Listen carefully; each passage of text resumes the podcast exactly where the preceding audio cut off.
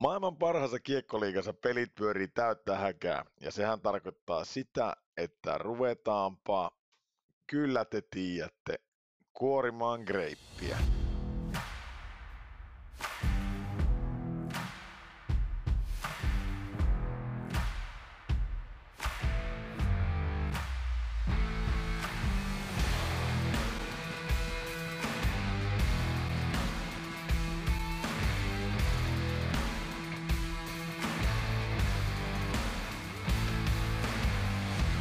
Se on vuoden harmain päivä, eli 11.11. ja me Kreipissä tullaan läpileikkaamaan viikon kiekkotapahtumia. Kiekon lisäksi puhutaan totta kai Markkasesta, mutta ennen sitä Leiska, pohjoisen patriotti, miten siellä mennään? Ja mikä repiäminen tuohon kameraan. Onneksi kuulijat ei näe tuota sun ilmettää, mutta mitä pohjoisen patriotille kuuluu? Morjes. Mitäs tässä, että täällä on toivottu reissusta ja kuulostaa vähän itse isänä ääni olevan pikkasen käheän puoleen, että mitäs tää sulle kuuluu? Ai, siirretään näin nopea. Ennen kuin mennään mun kuulumisiin ennen kuin mennään niihin mun kuulumisiin, niin kysytäänpä vielä sitten, että mitäs etelävetelä, Tupe, mitäs tää on tullut viikolla touhuttua? Moro. No, tuossa kuule jääkiekon Suomen Cupin finaalia, josta tuijottelin tuolta leijonat.fiistä. Siellä oli Iisalmessa Kankaanmonttu täynnä katsojia. Siellä oli IPK ja Kiekko Espoo vastakkain, ilmeisesti se ykkönen ja kakkonen. Ja valitettavasti niin se Kiekko Espoo nyt rankkareilla voitti tuon. Sitten IPK-laiset ei saanut rankkareista yhtä maalia tehtyä, niin mitenkäpä sinä peliä voitat sitten? No eihän, se on vaikea voittaa. Mennäänpä tuohonkin hetken päästä. Se on jännä, miten Suomen Cupin pelit ratkaistaan rankkareilla lätkässäkin, mutta kiitos tosiaan Leiska kysymästä. Noin ovelasti siirsit sen sun viime viikon harharetken hienosti jotenkin taka-alalle ja meni itsekin ihan hämilleen tuossa ja sysäsit mulle tää. Mulla on siis tosi kova flunssa ja sen takia ääni on näin kähjänä. Ollaan nyt rehellisiä kaikille. Meillä on ollut meillä oli firman pikkujoulut ja se oli sitten laivareissu Tukholmaan ja siinä saattoi sitten, en tiedä, se on jotenkin tuo meri-ilmana semmoinen, että se tuohon kurkun päälle ottaa. Et ei sillä ole mitään tekemistä kuin lujalla musiikki soi diskossa tai kuin sitä huuan määrää ja räkäytyksen määrää, niin sillä ei ole mitään tekemistä sille, että ääni on kähjänä. Mutta sanotaanko näin, että mulla on tämän kerran kokousääni tässä ja ensi kerralla varmasti jo parempi. Toivottavasti jo heti huomenna, mutta toivottavasti tämä ei hirveästi haittaa kuulijoita. Sovitaan vaikka, että mä oon tässä jaksossa sitten vähän rauhallisemmalla äänellä mukana ja pitääkää te meteliä yllä. Mutta ennen kuin mennään siihen kiekkoon, niin luvattiin, että otetaan jatkossa vähän tiiämmin seurantaa tuo NBA. Ja ei mua oikeastaan se NBA niin paljon kiinnosta kuin se Markkanen siellä.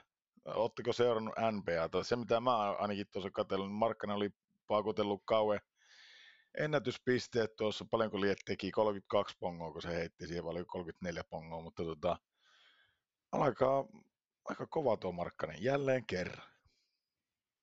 Joo, ei ole hyytynyt Markkaneita, näyttää, että tahti eikö koveneepi, että samoin Jatsikin, niin ei ole kummallakaan hyytymisen merkkejä, että hyvin on taistellut molemmat, että hyvä näin. Joo, siellähän Markkasta pouvailla ja tähdistä ottelua ja kovimmat ennakkoja sinne jo uutta sopimusta kesken tämän sopimuskaavan. Niin oli kyllä, että ne meinaa niin saa miljoonan paavia meinaa rustata sille. Per kausi vai? Mitä se agentti Leinonen, sullahan siellä oli parempaa tietoa tästä. Niin, mä tuossa vähän kuulin semmoisen huhun, että jos se valitaan All-Star-miehistöön, niin se saattaisi saada semmoisen 100 miljoonan pahavin, mutta se tosiaan jäi kuulematta, että kuinka pitkä sun tarina on. kuinka pitkä soppari se on. Sehän on ihan hyvä, jos se on tyyliin 3 vuotta, niin silloinhan se on ihan nätti soppari, mutta katsotaan. Nätti, jos se on 30 vuotta, niin se ei ehkä ihan niin kova. Se ei enää ole ehkä ihan niin hyvä, mutta Mut kyllä mä siltikin, mä veikkaan, että jokainen meistä ottaa 100 miltsiä 30 vuodessa, että se jää samaa periaatteessa, mutta... No joo. Se mitä mä tuosta Markkasta luin, sekin oli, en tiedä mistä mä luin sen jutun, mutta että sekin on muuttunut, kun sillä on tullut perheen lisästä ja noin poispäin, että sitä mä mietin, että miten se on tavallaan yleensä, kun tulee tuommoista perheen lisästä ja tälleen, niin ne voi olla enemmän sellaisia häiriötekijöitä ja on vähän vaikeampi keskittyä itse siihen hommaan, mitä tekee. Nimimerkillä kokemusta on ja masua on, niin siinä saattaa urheilu jäädä vähän vähemmälle. No toki se on Markkasen ammatti ja näin poispäin, mutta sitä mä oon jäänyt aina miettimään, että miten pystyy niin nostamaan tasoa vielä, kun tulee lisää tämmöisiä häiriötekijöitä tavallaan elämään, että ei ole helppoa, mutta että siinäkin artikkelissa sitten oli tietenkin, kun rahaa on ja ei tietenkään ihan kaikkea kuormitusta voi sille rouvallekaan laittaa ja sitten kun tukiverkosto on kaukana ja näin poispäin, niin kuitenkin niin olivat hommanneet tämmöisen lastenhoitaja sinne ja näin poispäin, että Ehkä se salaisuus piilee sitten siellä, että minkä takia se peli kulkee. Enkä tarkoita, että nyt tämä kuulostaa tietenkin vähän väärältä, että se salaisuus siihen pelikulukuun tulee sen lastenhoitajan kautta. Sitä mä en tarkoittanut, vaan se on ehkä pystynyt tasaamaan sitä kuormaa sillä kotona ja ei ole tarvinnut sitten olla huolissaan siitä, että miten perhe jakselee ja niin poispäin. Toki siinäkin tarina tai artikkelissa oli mainintaa sitten, että sitten kun ollaan vapaapäivän vietossa, niin se on loistava peli tai niin kuin loistava tapa saada ajatukset pois koripallosta ja rentouttaa vaan sekin, kun saa keskustella lasten kanssa vaikka dinosauruksista tai jostakin muusta, niin en muista, niin sano vaan. No, kyllä se tässä tälleen niin ruuhkavuosien keskellä niin hyvin kaukaiselta tunnustaa mikään huippu-urheilijan elämää, että jos tässä pitäisi nyt jotakin yrittää urheilla, niin jotakin apua tässä tarvitsisi kyllä. Joo, kun mä rupesin miettimään, että mikä se mun alkuperäinen juju olikaan tässä mun pitkässä monologissa, mutta se oli nimenomaan se, että miten se on pystynytkin kehittyä tavallaan just nyt, kun on ne ruuhkavuodet, niin miten siltä pystyy vaan niin nostamaan tasoa, että luulisi, että se saattaisi mennä peli enemmän sekaisin. Niin voiko se olla sitten, että se saa ajatukset vähän muuallekin, kun pelkkää koripalloon, niin voi nyt tehdä ihan hyvää vaan silleen, että esimerkiksi niin voisiko olla semmoinen ajatus. Ja sitten tosiaan kisat meni hyvin, niin silloin itseluottamus kohdillaan, niin kaikki yhdessä, niin alkaa peli kulua.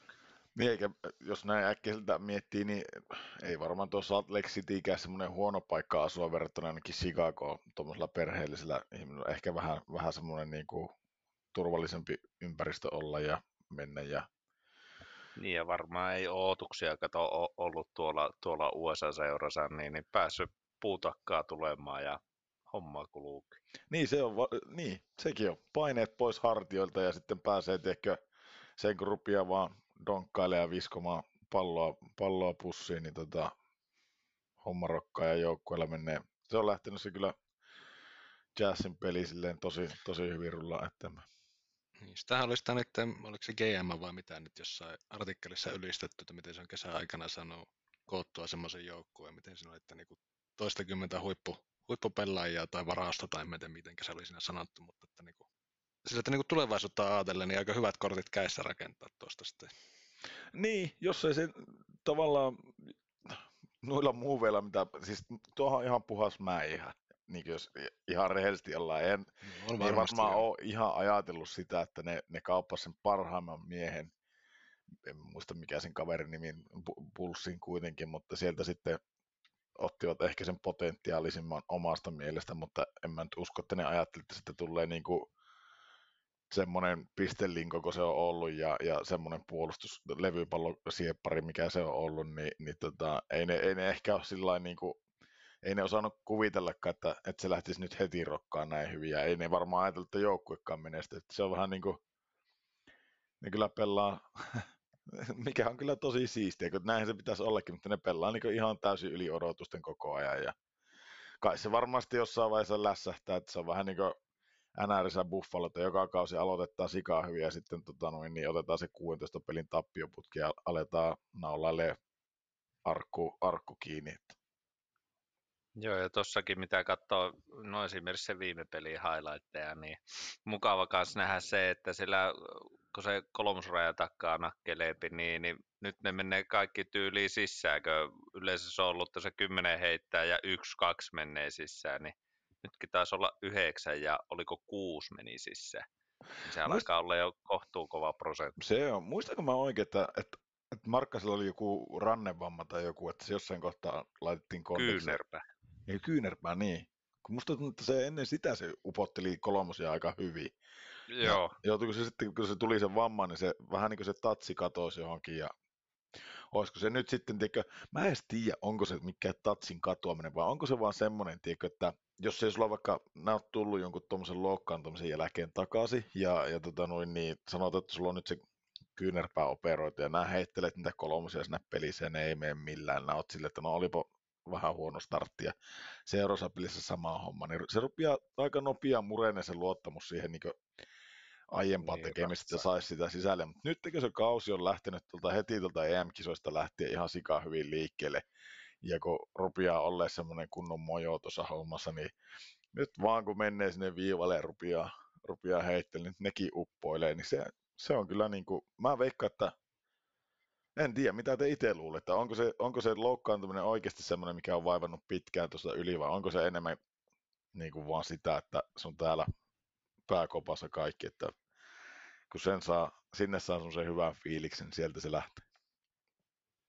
No varmaan pääkopassa luulisi, että siellä on aika paljon kiinni minun mielestä, että silloin kun homma kulukee, niin se kyllä kulukeepi, että sitä luottaa itseensä ja uskaltaa tehdäkin asioita, jos sulla on ihan paska fiilis ja koko ajan semmoinen epävarma olo, niin että nää uskalla tehdä mitään. Luulet, että pääkopassa se on kiinni. No se, mä oon ihan samaa mieltä. Se oikeastaan Markkasesta ja NBAsta ei oikeastaan ketään muuta kiinnostavia suomalaisia NBAssa taida olla, niin ei tarvitse puhua siitä sen enempää. Onko sinne edes ketään suomalaista tyrkyllä? Eikö sitä ollut joku nytkin susijengissä, joku, joka on niinku ihan hilikulla? Mä en muista. Muistanko mä ihan miten sattuu? Pitäisikö oikeasti joku kerta perehtyä ihan tähän niinku korikseen ja sitten sen jälkeen niin antaa nasevia kommentteja? Meiltähän niitä löytyy.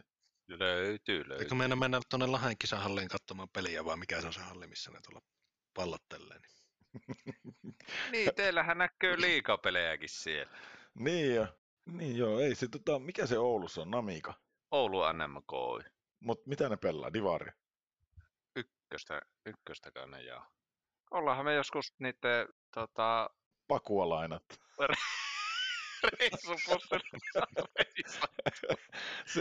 Siinä on kaikki kosketuspinta suomalaiseen koripalloon. Ollaan lainattu Oulu NMK pakua, kun ollaan painettu leville poikien hiihtolomareissua viettelle.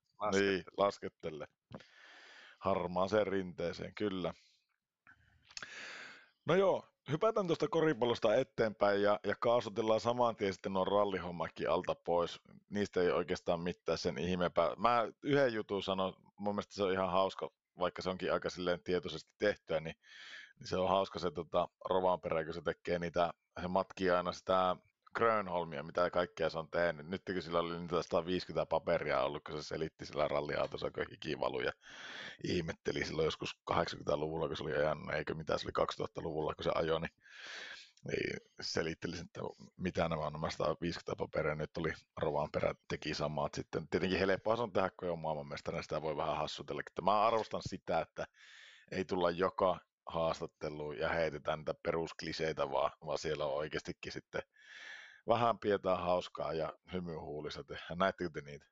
Joo, kyllä Kallella on legendat näköjään hallussa. Sieltä lähtee kommentit tilanteeseen kuin tilanteeseen. Miksi sitä mun piti katsoa, kun mä tässä samalla katson tätä kuvaruutua, niin miksi sullakin on 150 paperia sinä edes? No, mulla on tää yksinäisen miehen ilta kotona, niin Siihen tarvii 150 paperia. Mm. Onneen siihen sitten. Hei, hypätään jääkiekkoon ja NHL, sitä mitä me kaikista eniten tykätään seurata ja ollaan varmasti seurattukin. Leiska kävi jo ensitunnelmat Tampereella, tarkastasi katsoa, että Nokia-halli katto pysyy paikallaan, kun Columbus ja Colorado sinne pelit pelasi. Sä kävit siellä kattasta, sä et tainnut yhtään NHL-peliä kuitenkaan nähdä siellä paikan päällä. No ei, me sanotaan ainakaan virallista NHL-peliä, että kyllä mä näin sitten noita pikkupelejä näin Tampereella, että kyllä sanotaan, että hieno kaupunki se on. No hieno niin. Kaupunki se on, että mukava käydä aina visiitillä. Kävitkö syömässä siivet? En käynyt siipiä syömässä, että meillä oli semmoista, mikä halli se oli, mihin me mentiinkään, siellä oli hodareita ja ei ollut, sanotaan, että ne ei ollut perinteisiä hodareita, että ne oli jotakin ihmehodareita, ei ollut meikäläisen makku. Oliko mustalla makkaralla höystettiin? Ei ollut makkaraa ollenkaan, että siellä oli jotakin. Oliko vegenakkeja? No ei ollut nakkeja, ne oli jotakin mitä sattuu, niin sanotaan, että puoli hodaria meni ja sen jälkeen oltiin ihan vesilinjalla. Ok. Niin kuin sanottiin, niin tuossa, ja kaikki tietääkin, niin siellä oli tosiaan ne kaksi peliä. Se oli perjantai-lauantainen pelas ja ensimmäisessä pelissä, niin oliko näin, että Colorado voitti 6-3 ja toisen pelin ne voitti ihan pystyyn, oliko se 5-1? Niin se taisi olla. Ei oikeastaan mennä, ne on varmasti kaikki nähnyt ja spekuloitu ja niin poispäin, mutta ihan nopsaan niin ainakin itsellä pisti silmään kaksi asiaa. Mä vihaan yli kaiken Johnny Gaudreauta tästä eteenpäin. Se ei oikeasti ole sen rahan arvoinen. Se on äärimmäisen surkea äijä. Sillä ei ollut mitään henkeä siinä äijässä. Katsotteko te sitä, kun näittekö niitä pelejä? Se ei oikeasti se ekassa pelissä se maksoi 2 tai 3 maalia Columbuksella. Se oli aivan flegu. Sitten kun se otettiin haastatteluun, kun se haastatellaan vaikka Hockey Nightin Canadassa, niin ESPNlle tai jotakin, niin se hymyilee ja se on tehty semmoinen niin kuin valovoimainen. Ja täällä Suomessa se haastattelija otti se siihen.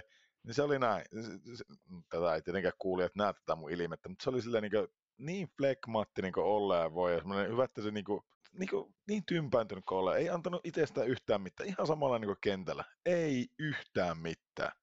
Toisessa pelissä sitten paistoi läpi, että se yritti koko ajan laineille syötellä. Siis 2 yhtä vastaan pääsivät Coloradon puolustajaa vastaan siinä. Gaudreaulla todella hyvä vetopaikka laittaa sisälle. Coloradon pakki lyö pötköttä, niin eiköhän yritä siihen, varmaan siihen munareihin osuu se lätty, kun se yritti nostaa siihen lainelle sitä, niin semmoinen niinku tosi väkinäistä pelaamista ja halutonta semmoista, ja ei niinku, sitä ei kiinnostanut pätkääkään. Mitä te olette mieltä tästä Gaudreausta? No ainakin itse vähän samalla linjoilla, että sitä ensimmäistä peliä mä kattelin vähän enemmän, mutta eihän se varmaan ne suomenkieliset selostajatkaan, niin tyylin 2 ensimmäisessä erään leikkana edes maininnut sitä koko pelissä. Mä en tiedä, missä se siellä heitti. Mä muistelin näitä, että laitat jossain vaiheessa viestiä mulle, että onko se edes pelaavassa kokkoonpanossa.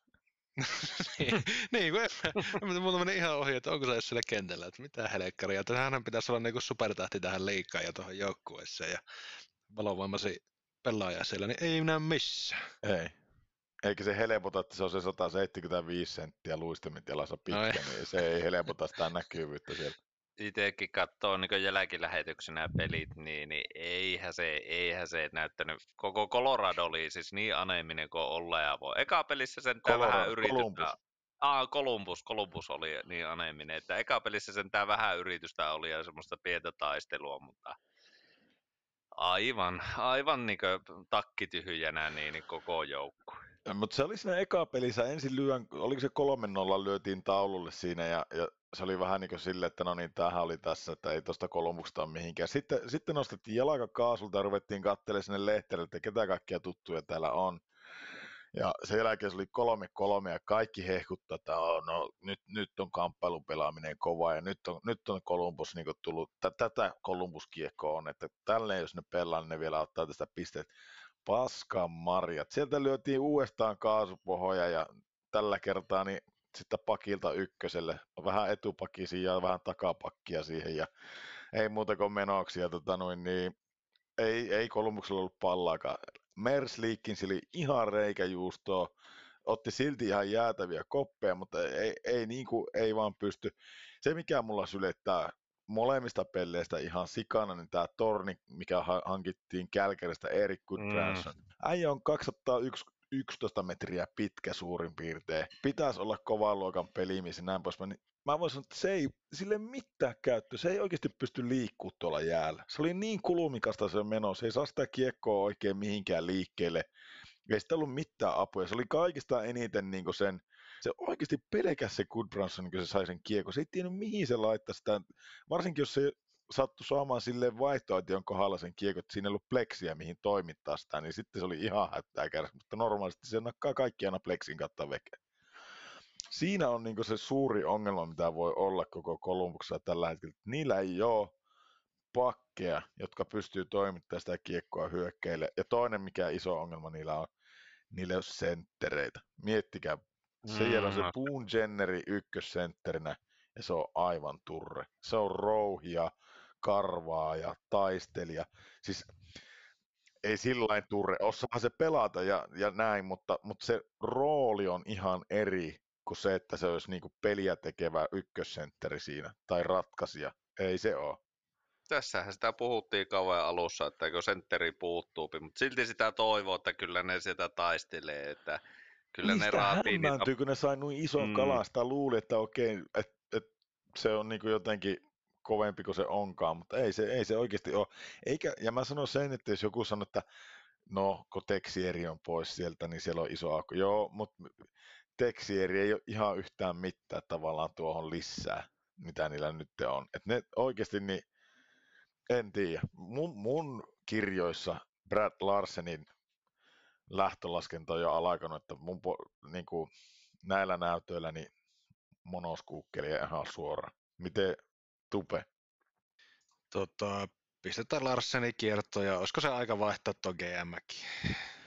No nyt pistit paha. En mä kyllä GM lähtisi kuitenkaan vaihtaa. Kyllä mä luulen, että mun mielestä se Kekäläinen on tehnyt ihan sikaa hyvää työtä tuolla, että kyllä se niin kuin noilla pelimerkeillä mitä on, niin kyllä sillä joku semmoinen isompi pläni siellä on, mutta siis kyllä mä silti toivoisin Kekäläisiltä nyt semmoista rohkia ratkaisua. Mä oon kanssa samaa mieltä sun kanssa Larsenin luiskaa, mutta olisiko se Jalonen nyt sinne sitten?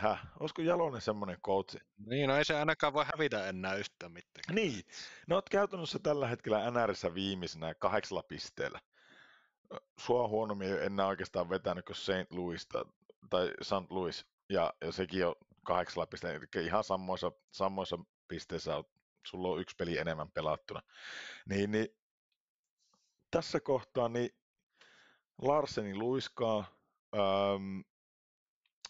Jalonen sisälle, sitten sanois vaan, että sulla on tää kausi aikaa näyttää, että tuleeko tästä mitään. Materiaali se ei voi vaikuttaa, se joutuu noilla rämpiin mitä on. Sitten me nähtäisiin, miten se viivelähtö toimii NRissä. Kyllä, ja siinä ainakin näkisi, että saapiko se käännettyä kurssia yhtään. Niin, ja mikä tässä olisi pahinta, mitä voisi käydä? No Kekällä ne saa itse kenkää kanssa sitten, että ei sillekään kovin montaa varmaan mahkua anneta, että jos se koko ajan vaan vaihtelee valmentaja, niin kyllä ne siellä joku sanoo, että mitä jos vaihdettaisiin välillä tuota GM:ää kanssa. No sekin voi olla. Ja vieläkö se suomalainen olisi kato päävalmentaja, niin varmasti alkaisi vaikuttaa, jos ei onnistuisi.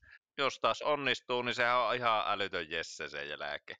Niin, no NRin GM:t nyt sentään uskaltaa itse ottaa vastuun noista, niin kuin sekin sanoi, että tämä on nyt mennyt ihan vihkoon. Ja niin, no sehän on käytännössä se äijä, joka laittaa leiman niille kaikille ostoksille ja valmentajille ja kaikille muille, että miten se joukko on kasattu. Se on vähän niin kuin sinä, minä ja Leiska, kun me ollaan fantasiajoukkue tehty tuonne nettiin, niin me ollaan vähän niin kuin vastuussa siitä, jos ei tule tulosta, niin sitten pitää antaa itselle kenkää ja istumaan ja katsele, kun jätkät pelaa. Olet se, että Leiska rupesi vaihtelemaan kavereiden kanssa siellä pelaajia ja sitten huijaamaan siinäkin pelissä. No mutta ei se semmoinen kaikkein huono olisi tuonne kouluun tai mihin tahansa, että jos tekee mitä tahansa, että joukkue pärjää, mutta... No eikä tuo taas helpota Kolumbuksen peliä yhtään, että Verenski sieltä ilmeisesti loppukaueksi loukkaantukin, niin paras pakki vielä pois tuosta nipusta, niin huheija. Niin. Ja tuohon vielä niin Lainekin ottaa kuukauden sisällä tuohon jonkun. Niin musta alkaa vähän tuntua kans, että onko tämä jo henkistä kipuilua näillä pelaajillakin, että täällä kun katsoo tätäkin niiden nippua, ketä siellä on pois, niin siellä on tyyli puoli joukkuetta on jo varikollakin. Että... Siellä on Adam Boqvist pois, sitten Justin Danfortti, Voracekki on pois, Shankurali on pois, nyt on Verenski pois, just sitten on se Nick Blankenberg pois, minkä äsken mainittiin, ja nyt on, no itse asiassa molemmat, tämä Tornikin, Gudbrandssonikin on näköjään pois. Niin tästä kaikkiaan laskin, niin 1, 2, 3, 4 pakkia on veke. Rupeaa olleen niin kuin aika, no nyt mennään uudenlaisilla joukkueilla, ja nythän ne oli ottanut voiton tuossa, että olisiko tämä sitten kaiken uuden alaku sitten, en tiedä. Vaikealta tuo näyttää, ja en mä tiedä tuosta Laineestakin. Kyllä mä niin olin näkevinä siellä, kun se pelasi. Mun mielestä se pelasi silloin perjantaina, niin kun, miten mä sanoisin sen, olemus siinä pelaamisessa oli paljon laiskempaa kuin sitten taas lauantaina. Se oli mun mielestä se yritti karvata ja nosteli mailaa. Ja se mitä mä ihastelin, niin tommonen iso äijä pienessä tilassa pystyy antaa pikkusyöttöjä ja tulee sen kiekon kanssa monesti ulos. Se on ihan siistiä niin tavallaan nähdä. Miten musta näyttää, että mä oon nähnyt ne sen niin kuin toe-dragit aiemminkin tavallaan. Se tekee koko ajan niitä samoja kikkoja ja niin... Eikä ei se tehnyt aina. Niin, mutta sitten taas kun se sai sen paikan, niin kyllä se hienon kaapin taas jysäytti silloin perjantaina, että ei siinä mitään, on siinä niin kuin potentiaalia, mutta jotenkin se ei se ole sillä niin kuin Winnipegin tasolla, mitä silloin ne 2 ensimmäistä kautta veivas, niin se oli kyllä hyvä, että en tiedä, tuleeko sitten, koska toki nuori jätkähän se on, ja en mä tiedä, minkä ikäisenä sitä tuommoinen hyökkääkin, varmaan 28 suurin piirtein on se aika ikä, kun rupeat olemaan niin kuin tavallaan silleen huipulla NHL:ssä periaatteessa hyökkäät siihen, että onhan sillä siihen aikaan, mutta jotenkin niin kuin, en tiedä. Niin, no, mutta mitenkä pitkään sä voit tuollakin surfata sillä, että minä olen, tai minun pitäisi olla NHL top 3 maalintekijätyyli, ja sit se ei oikein kuitenkaan nyt vuosivuoden perään, se jäpi vähän piippuun. No se on sama, kun sä surffailet siellä OP:lla, sähän siellä hehkutat, että sä oot yksi parhaista analyytikoista vuodesta toiseen. Onneksi mulla ei ole ihan vielä 9 million tilipussia sieltä ainakaan näkynyt. No joo, totta. Ei, mutta mä ymmärrän tuon täysin, että tavallaan siihenhän tässä turhautuukin, kun joka vuosi hehkutetaan, että se on 50 maalin tekijä. Se ei ikinä tehnyt 50 maalia. Eikö se nytkin itse tähän kautta lähdette se hehkuttanut, että hän on nyt tyyli elämänsä kunnossa ja nyt on tervettä kesää alle ja nyt lähtee, niin paskan marjat. Niin, se on just näin.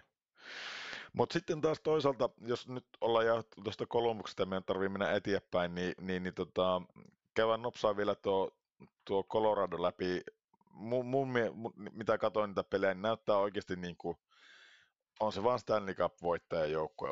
On siinä niin kuin rutiinia siinä joukkueessa semmoista, että sitten kun tarvii painaa se kaasupohja, niin tiedetään miten se tehdään. Ja sitten varsinkin siinä toisessa pelissä, miten tullaan niin kuin erien alakuun, hakataan 2 minuutin sisään aina joka erässä maali, siihen nujitaan toinen maanrakkoon, niin ei ne oikein hirveästi pallaa antanut. Kyllä se on niin kuin huippujoukkue ja NRin heikomman joukkueen ero niin on tosi iso näytti olevan. Ja mukava oli nähdä, miten joku Rantanen, niin sieltä Hatulinen ja Lehkonen pelasi tosi hyvin. Ja sitten oli jotenkin se McKinnon, niin onhan senkin niin kuin nähnyt aiemmin tuossa pelaa, mutta on se vaan niin kuin vikkelä äijä ja semmoinen, niin kuin, en tiedä, tosi hyvän oloinen pelaaja kyllä. Ja jäi Coloradosta mulle ainakin hyvä kuva ja semmoinen, että... Ei, ja ainakaan sillä taistelusta kiinni tai tuommoisesta lepsuulusta, että se on ihan erinäköistä se koko pelaaminen, että siellä mennään vauhilla ja siellä ollaan vähän niin kuin joukkueena ollaan joka tilanteessa, että siltä se itseltä ainakin näytöstää. Ja onhan siellä toki nämä justiinsa tähtipelaajat, ne on pikkasen eri luokkaa kuin tuo Kolumbuksen tähtipelaajat, että hoksaahan se ero. Niin, harmi, että siellähän oli nyt se Landeskuki ollut loukkaantuneena pitkään aikaa, nyt oli Toni Tsuskini loukkaantunut ja Girardi, kun toi Bairami oli loukkaantunut ja sitten tuo Samuel Girardi oli kanssa pikkuloukin ottanut tuohon, että ei sielläkään kaikki ihan terveenä ole pysynyt. No ei, varmaan tulee jonkun verran vaikuttaa, mutta sitten taas uudet pelaajat. Niin, mähän taisin sulle tuossa, kun käytiin lenkillä vähän hikkoilemassa, niin Girardia kehua, että oli hyvännäköistä peliä, että liukas liikkeinen kaveri. Niin nää kehuit sitä, nää sanoit, että nää tykkäsit sitä flowsta ja oli hyvä liike siinä, mutta niin se on kyllä, se on vähän semmoinen, se on toinen, itse asiassa Coloradolla on aika monta semmoista hyvää liikkeistä pakkia siellä, kun alkaa miettiä, että Davisikään ei ole huonolla jalalla, Bairami ei ole huonolla jalalla, sitten on Makari ja Girardi, niin se on kyllä semmoinen, että no, vaikea joukkue pieltävä kellä. Vähän tulee tosiaan rassaan nuo loukkaantumiset nyt lähiaikoina, mutta sitten taas sieltä nostetaan kuitenkin sieltä omasta myllystä uutta ukkoa sisälle. Ja mä luulen, että siellä on kuitenkin tuo valmennus sillä mallilla, että sinne on helppo tulla siihen pelisysteemiin sisälle ja sitten kun se tekemisen taso on mitä se on, niin ei se on ihan sama sitten, onko sillä välillä joku muu puolustuksessa mukana vai onko siellä sitten se Girardi, niin kyllä ne siltikin pärjää, kyllä ne saa tulosta aikaiseksi. Katsotteko muuten, ketä Colorado oli nostanut nyt, kun siellä on niitä loukkaantumisia? Joo, näin tuo Sampo Ranta, niin se nostettiin suomalainen kans lisää tuonne Coloradoon. Kyllä. Colorado. Saapa nähdä, toivottavasti onnistuu, mutta ei ole hirveästi itsellä muistikuvia, että minkälainen pelimiestä mä oon. No en mäkään ole sillain niin päässyt kärrylle. Jotakin niitä nuorten maajoukkojen pelejä silloin, mitä kattelin, niin se oli ihan vikkeläkinttunen kaveri, mutta ei ole sillain jäänyt mieleen, että en ole nähnyt sen pelejä, että tiedä oikein tarkemmin minkälainen. Varmaan ainakin nyt alakuussa jo tulee aika rouhia roolissa, tuskin tuohon ihan ykkös-kakkosvitjaan niin hyppää sen isommin Landeskukia tuuraille tai mitään muutakaan. Joo, ei varmaan ole, ja neloseen se on laitettukin tuolla, että eiköhän se siellä luudi menemään, mutta jospa siellä sattuisi jotakin onnistumisia tulee ja saisi vähän jatkoakin, niin nyt on ainakin masiksi. Se on just näin. Sitten, nyt kun ollaan tuo Tampereen keissi ja kaikki ne pisteet kärrätty tuonne Coloradoon, ollaan käsitelty siis tosiaan se Tampereen keissi ja kärrätty ne pisteet sinne Coloradoon, niin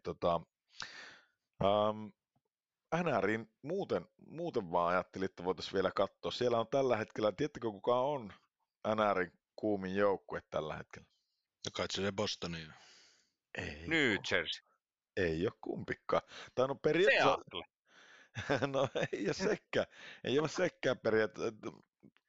Kaikki hyviä, paitsi se Bostonin nyt. No joo, Bostonilla eniten pisteitä. Hyvää näin, mutta mä tarkoitin lähinnä, että kello on pisin voittoputki tällä hetkellä alla. Olisi ehkä pitänyt olla vähän tarkempi sanavalinnoissa, mutta en arvuttele sen enempää.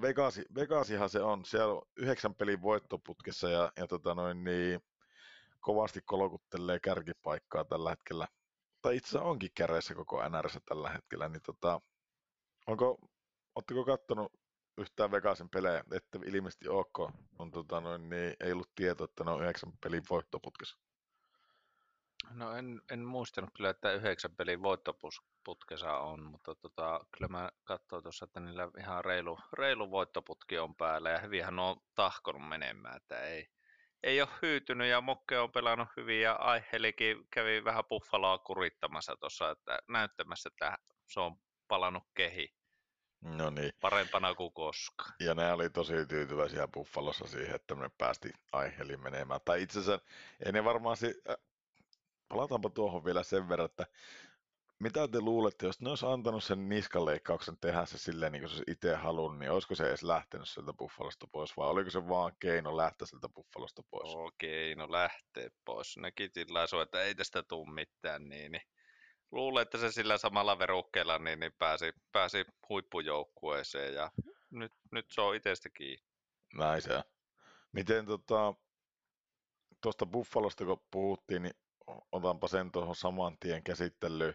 Buffalokin niin aloitti kauhean hyvin tuossa ja Dalini oli ihan liekeissä, mutta niin se on vaan lähtenyt Buffalokin valumaan. Se on jo tipahtanut 4 ottelun tappioputkeen tuohon ja omalla tutulla tasolla viiesaan joukkueena tuossa pyörii 7 voittoa, 7 tappiota. Toisiksi viimeisenä omassa divisionassaan. Niin, mutta no toki se ei ole kuin 1 peli ja se voi olla kakkosena siinä, mutta ei voi yhdellä pelillä olla kakkosena, kun sillä on 14 pistettä ja Floridalla on 17 pistettä, niin tarvii se vähän enemmän sitten pisteitä siihen, että se on kakkosena, mutta joka tapauksessa niin ei sitä ja sitten kuitenkaan tuo Buffalo olla sillä playerissa, eikö se joku käynyt survomassa sinnekin? Joo, ja nyt on vähän ikävä nähdä, että mä ajattelin, että ne olisi tänä vuonna kumminkin jouluun saakka tapellut, mutta näköjään se jo riitti marraskuuhun saakka. Nyt ei ole muuta kuin alamäkiä. Täällä on Arizonallekin hävitty 4-1. Arizona on muuten ollut yllättävä. Oliko se sitten se halli, niin niitähän pitää tuolla tahkoa menemään pidemmänkin aikaa, että se on alkanut piristymään. No niinhän se on alkanut piristää, mutta se on, siis niin kuin mä sanoin, niin se on paha paikka mennä tuohon halliin. Ne menee ihan rotsi auki tuo vastustajat sinne silleen, että tää ei ole edes kunnon NR-joukko, että me mennään pelaamaan niin kuin AHL-peliä tänne. Tää on ihan ylikävely. Tää on vähän, niin kuin, vähän sama efekti kuin Vegasissa silloin, kun Vegas oli ekaa kaudella, että ne on ihan liikaa hylkiöitä tavallaan. Kaikki ne pelaajat, mitä Vegasiin otettiin, oli ylijäämä pelaajia mukamassa ja mentiin Vegasiin vähän pitämään hauskaa. Sitten kävikin niin, että Vegasi olikin paha paikka pelata ja ne hitsautui yhteen. Niin voiko käydä Arizonassa nyt sille, että kun Arizona, siellä ei oikeastaan ketään nimimiehiä, pois lukien Jacob Chikrin ja ehkä Clayton Kelleri, ainoat ketä porukka tietää. Mutta voiko käydä sillä, että kun siellä on se hallikin on semmoinen, niin kaikki menee oikeasti sillä fiiliksellä, että täältä on niin helpot pisteet saatuissa kuin olla ja voi. Katellaan vähän college girlejä tuossa, kun ne on plexin takana siellä. Mennäänkö se, tiedätkö, fokus ihan väärin asioihin ja sitten sitä otetaankin kuokkaa aika helpostikin itse asiassa. Arizona 3 pelin voittoputkessa. Niin joo. Joo, hyvin ne on jauhanut kyllä, että en tiedä, onko se sitten siitä kiinni vai mistä kiinni. Nyt kun kehutaan tuota kotihallia tuohon samaan syssyn, niin ei voittanut kuin 1 kotona.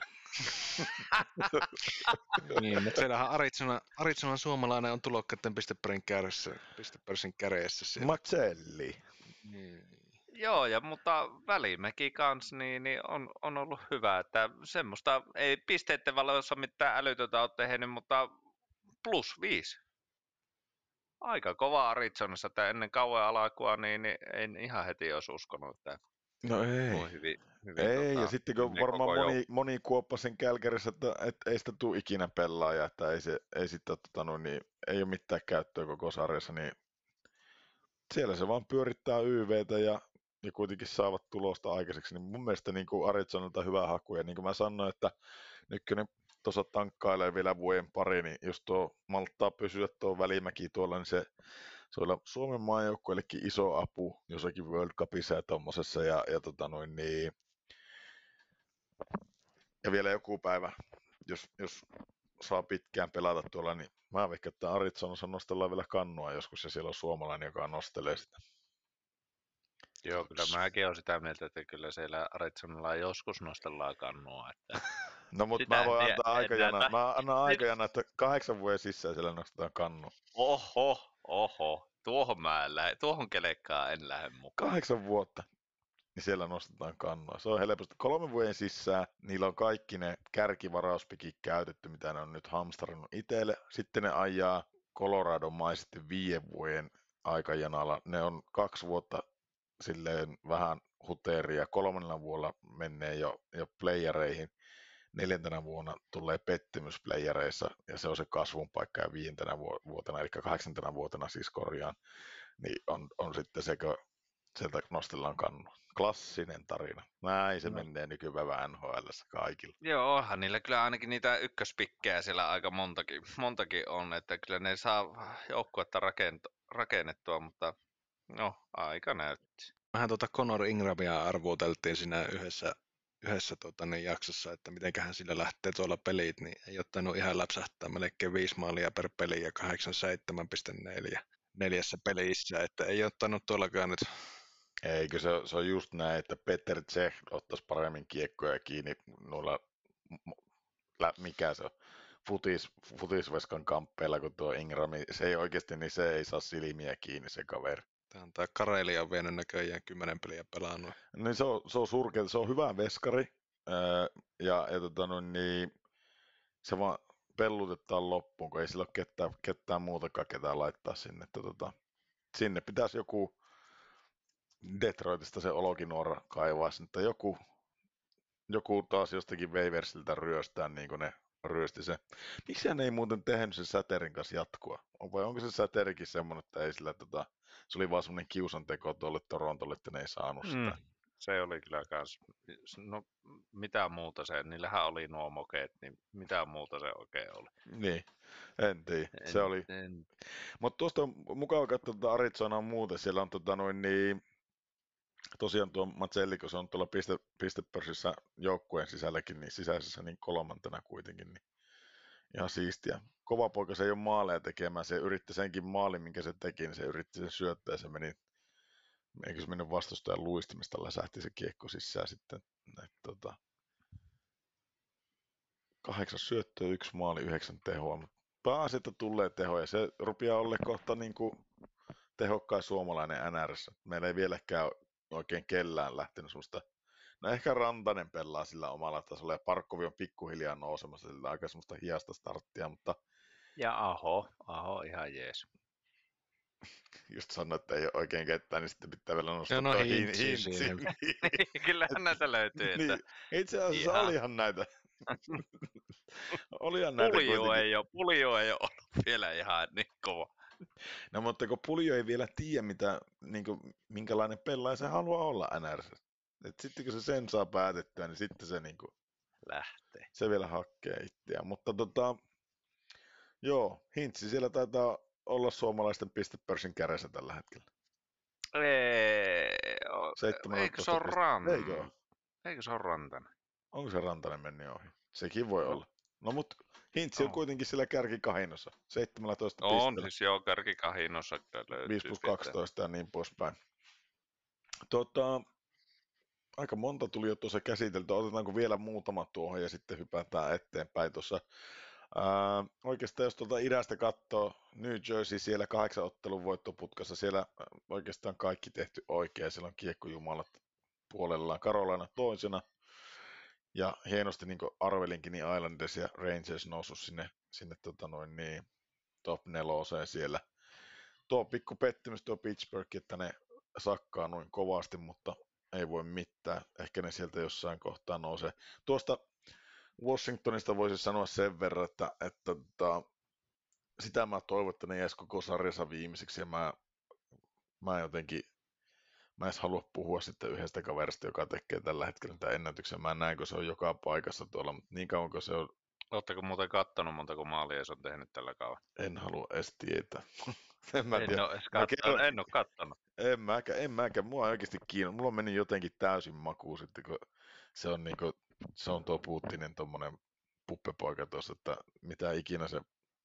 En mä edes puhuta siitä. Se on pannassa ainakin mun suusta. Jos haluatte sanoa sitä jotakin, niin sanokaa. Mä otan luurit vähäksi aikaa pois päästä. Hyvä, eli ei puhuta siitä. Mutta sitten on tuolla Atlantin divisionissa, siellä Bostoni edelleen kärjessä. Florida noussut hienosti sinne toiseksi ja Torontokin tehnyt pientä nousua. Buffalo ja Ottawa tosiaan kyntää siellä, ei sinänsä mitään uutta. Centralissa Winnipeg kärjessä, minkä mä povaasinkin jo ennen kauan alkua. Muistako Leiska, kun käytiin debattia siitä, niin hienosti poimin tuo Winnipegi ja sitten Dallasi siellä ja Colorado yllätyksenä Arizona 4. Ja sitten tästä mä ehkä haluaisin, mistä mä viikolla laitettiinkin tuonne Instagramiin tuo ihmettely, että mitä tuolle St. Louisille tapahtuu tällä hetkellä. Mikä siellä on niinku? Tuo käytännössä se sama joukkue, millä ne voitti tuossa montako vuotta sitten se oli? 4 vuotta sitten. Mestaruus. 5 vuotta, kummin se on. Ihan sama. Niin Mitä siellä on? Ei Tarasenko ei loista, ei oikein kukkaan loista. Jordan Cairo teki hirmu pahavi, ei osaa pelata yhtäkkiä ollenkaan. Joutuuko ne antaa Chiefille kenkää kohta? No luulisin, että kyllä mulla silti luottoa olisi, että se vielä saisi tuonkin joukkojen kassaan, mutta en tiedä, se on ollut kyllä iso pettymys, että ei siellä kukaan kyllä loistanutkaan ja missä on ollut O'Brien? Eikö O'Reilly? Niin, Ryan O'Reilly. Missä on ollut O'Reilly? En mä tiedä. Niin. Siis se on ihan umpisurkea. 2 maalia tällä kaudella tehnyt sosiin. Juu. Ei yhtään mitään. Ja sitten tästä Cairoa, että miten se on pelannut, niin -17. Joo. Just menisin sanoa samaa. 4+1 ja -17. Joo. Joo. Ja sitten teki kuitenkin, sille maksettiin se, eikö se tehnyt 8 miltsiä 8 vuotta? Tyyli, joku semmoinen se oli. Joo, hyvä. Se, hyvä voiko sanoa jo tässä kohtaa, että se on tämä kauden hankinta, että niin kuin ylivoimaisesti huonoin sainaus sitten ikinä. Niin, täällä just katsoo Ryan O'Reilly -12, Colton Parayko -11, Braden Senni -8. No, Jordan Cairo -17, mitä nää siihen sanoo.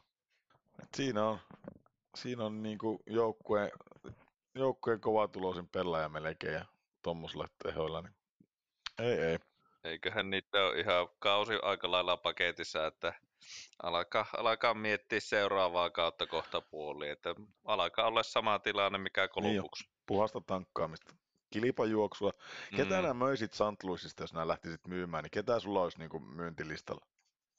Mä en haluaisi myyä, mutta jos niin kuin alkaisi sieltä jotakin, ketä kiinnostaisi itseään, niin kyllä mä silti se Kapu haluaisi sieltä omaa joukkueeseen, että se on ollut kyllä playereissa yleensä kovaa sana että eli nämä kuitenkin hankkisit on O'Reilly itselle sieltä. Miten niin, sitten Tarasi, sehän huuteli jossain vaiheessa julkisuuteenkin, että se haluaa vekeä sieltä. En halua. Mut voiko olla siltä Tarasenko löytyy vielä joku päivän tuolta Rangersista. Sehän on Panarin hyviä kavereita. En näe sitä. Mä menisin sanoa jonkun Montrealin tai joku tämmöisen, mutta ei en näe. Olisiko se yllätyskauppa Kaupokakkoon? Kaupokakkoon. En tiedä. Voisiko se, eikä sillä paljon muuta semmoista tarjottavaa takaisin ole, että kyllä mä luulen, että mikä tahansa vaihtokauppa Rangersi tekee, niin se on kakko sitten se, kenet sieltä treidataan, mutta mä mietin vaan, että Tarasenkokin, niin ei sillä mitään käyttöä oikein Montikassa ole. Niillä on kuitenkin semmoinen niin kuin rakennusvaihe siellä menossa. Sitten pitäisi olla kuitenkin joku semmoinen, joka yrittää tänä vuonna voittaa kannua sitten ihan tosissaan. Että... Niin pitäisikö se Kolumbuksen hommata sitten yksi laituri lisää siihen? Voisiko se olla Pittsburghi? Onko niillä tilaa palkkakatossa? En tiedä miten se. Voidaan perehtyä tuohon vaikka seuraavalla kerralla. Kasperi. Mihin? Kasperi, kapaaseen vaihto. No sitä jäisi kyllä löysää sitten pyöriteltäväksi. Jos tuosta Pasifikista vielä nopeaa, Vegasin siellä tosiaan ylivoimaisessa käreissä, mutta sitten tulee Losi 3 ottelun voittoputkella ja se mikä on siistiä, niin Kraken 5 ottelun voittoputkessa ja 3. tuolla. Siellä on tiputtu Edmonton ja Calgary tuonne keskikastiin ja peräähän siellä pitää Anaheim ja San Jose. San Josesta ei oikeastaan mitään muuta valosta kerrottavaa kuin Eki Karlsson, niin Ekihän vielä painaa. Oliko se pistepörssin 4. tällä hetkellä? Niin kuin koko NR pistepörssin 4, niin se on pakilta kova. Mutta se pelaa sen takia hyvin, että se pääsee vaan vekeä sieltä ja ne saa sitten niin, se pääsee johonkin toiseen joukkueeseen. Mä luulen, että joku sen tuolta poimii vielä tänä vuonna. Se olisi kaikille win-win tilanne ja hyvinhän tuo on pelannut, mutta Sanjo se on vaan mitä on, niin ei sieltä ei ainakaan tulevaisuutta ole ihan hetkeen näkyvissä.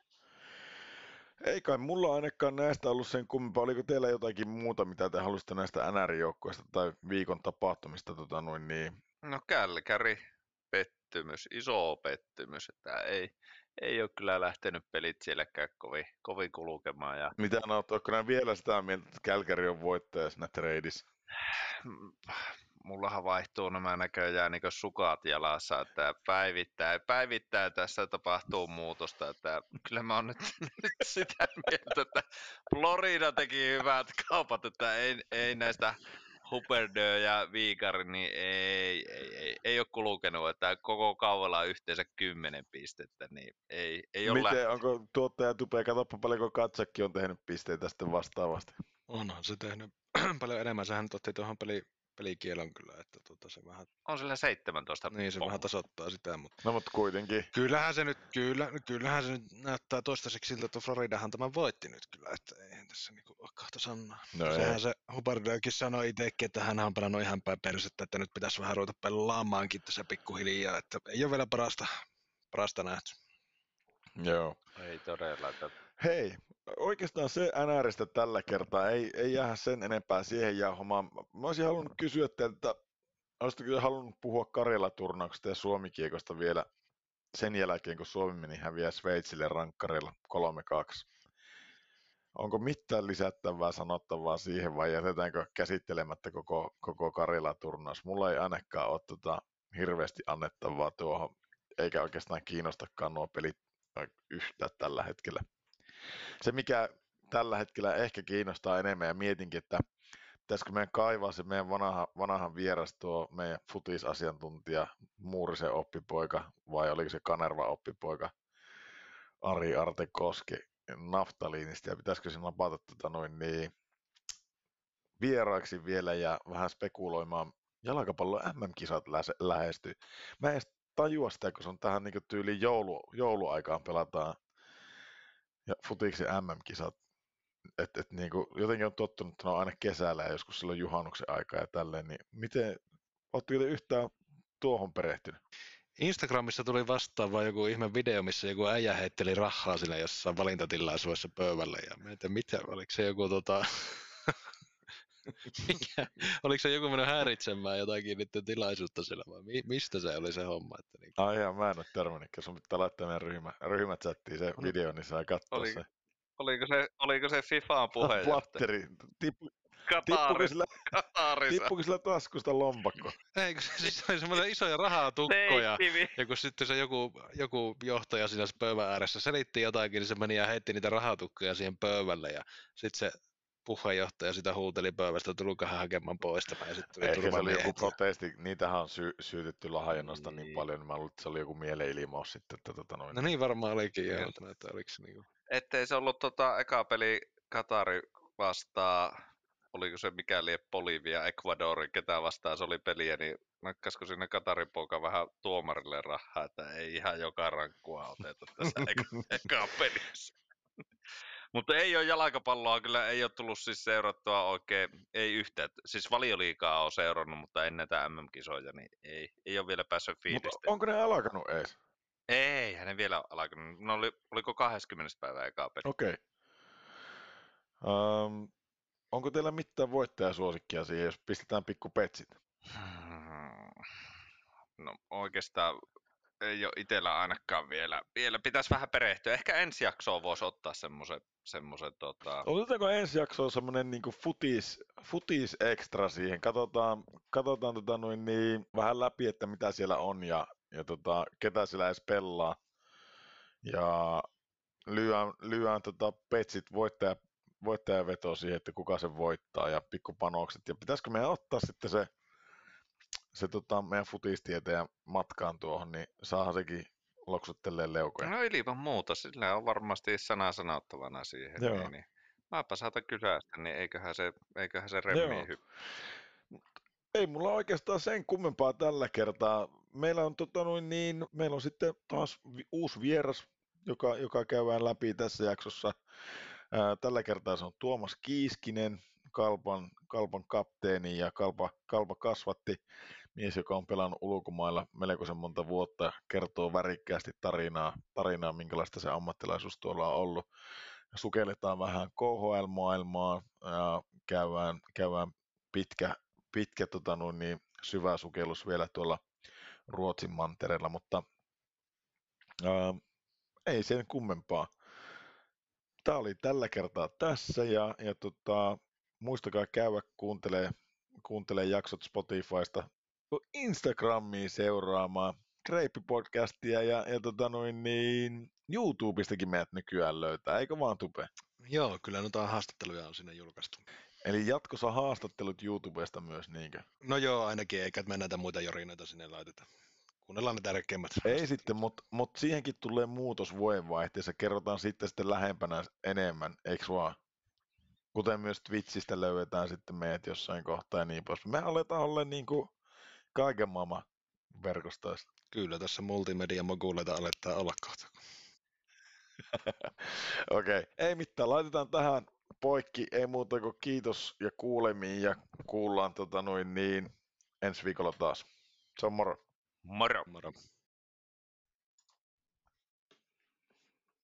No niin, ja se on sitten seuraavaksi meidän vieraan vuoro.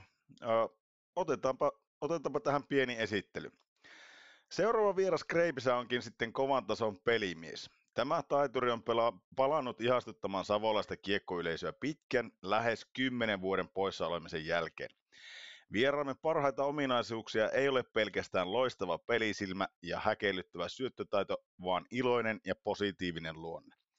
Vieraamme tunnetaan myös todella kovasta kilpailuvietistään ja varmaan osittain siksi ei juuri koskaan häviä kaksinkamppailuita tai haasteita, joita elämä ja kaverit hänelle eteen asettavat. Kuuleman mukaan vieraamme oppii lajin kuin lajin hetkessä. Tervetuloa Kreippi-podcastiin Kalpan kapteeni ja savolaisten lempilapsi Tuomas Kiiskinen. Morjesta, kiitos. Nyt oli aika esittely, täytyy sanoa. Peleet taas pistää parasta. Joo, tässä on oikein mietittä, mitä kaikkea tästä voisi kirjoittaa. Susta voisi kirjoittaa vaikka ja mitä tänne, mutta lähdetään näillä liikkeelle. Ennen kuin mennään tämän pitemmälle, Tuomas, niin ihan alkuun on pakko kysyä, että mikä se rakkain lempinimi sulle on? Mä oon kuullut niin monta erilaista lempinimeä tässä matkan varrella, kun on ihmisiä ja lähipiiriä haastattellut, niin siellä on Niiralan Maltsevia, siellä on Niiralan Messiä, siellä on Messiasta ja Kisua. Minkä nämä niistä niin kuin omaksut parhaiten? No kyllä se aina on mennyt tuo Kisu tai jonkinnäköinen muunnelma siitä, että riippuu missä maassa ollaan oltu. Se kuulostaa korvaa. Ja kyllä tämä on hauskalta, kun kotonakin kutsutaan sillä nimellä. Niin. No niin, no silloinhan se on, niin kuin, eli se on Kisu. Mistä se tulee? Milloin olet saanut lempinimen Kisu? Varmaan ihan junnuna jo. Alettiin kutsua. Ja kai se tuosta sukunimestä tulee, mutta siinä on ollut Kisu ja Kissa ja Kisse ja mitä kaikkea. Että vähän tuossa, kaikkea. Joo. Tuossa kun sanoit, että riippuen maasta, missä ollaan oltu, niin onko se sillain kääntynyt sitten silloin, kun KHL-vuosina on ollut vaikka, niin oletko yrittänyt kääntää se, että onko sua niin kuin sanottu, jos te olette englantia käyttäneet, niin onko se ollut niin kuin pussycat? Ihan niin härskiksi ei ole mennyt vielä, mutta ei sitä tiedä, jos tästä tämän jälkeen sitten ruvetaan sillä kuin. Mutta entä Ruotsissa, niin oliko se sitten semmoinen shisu? Ja kyllä se oli ihan cat tai katten. Oliko? No ei.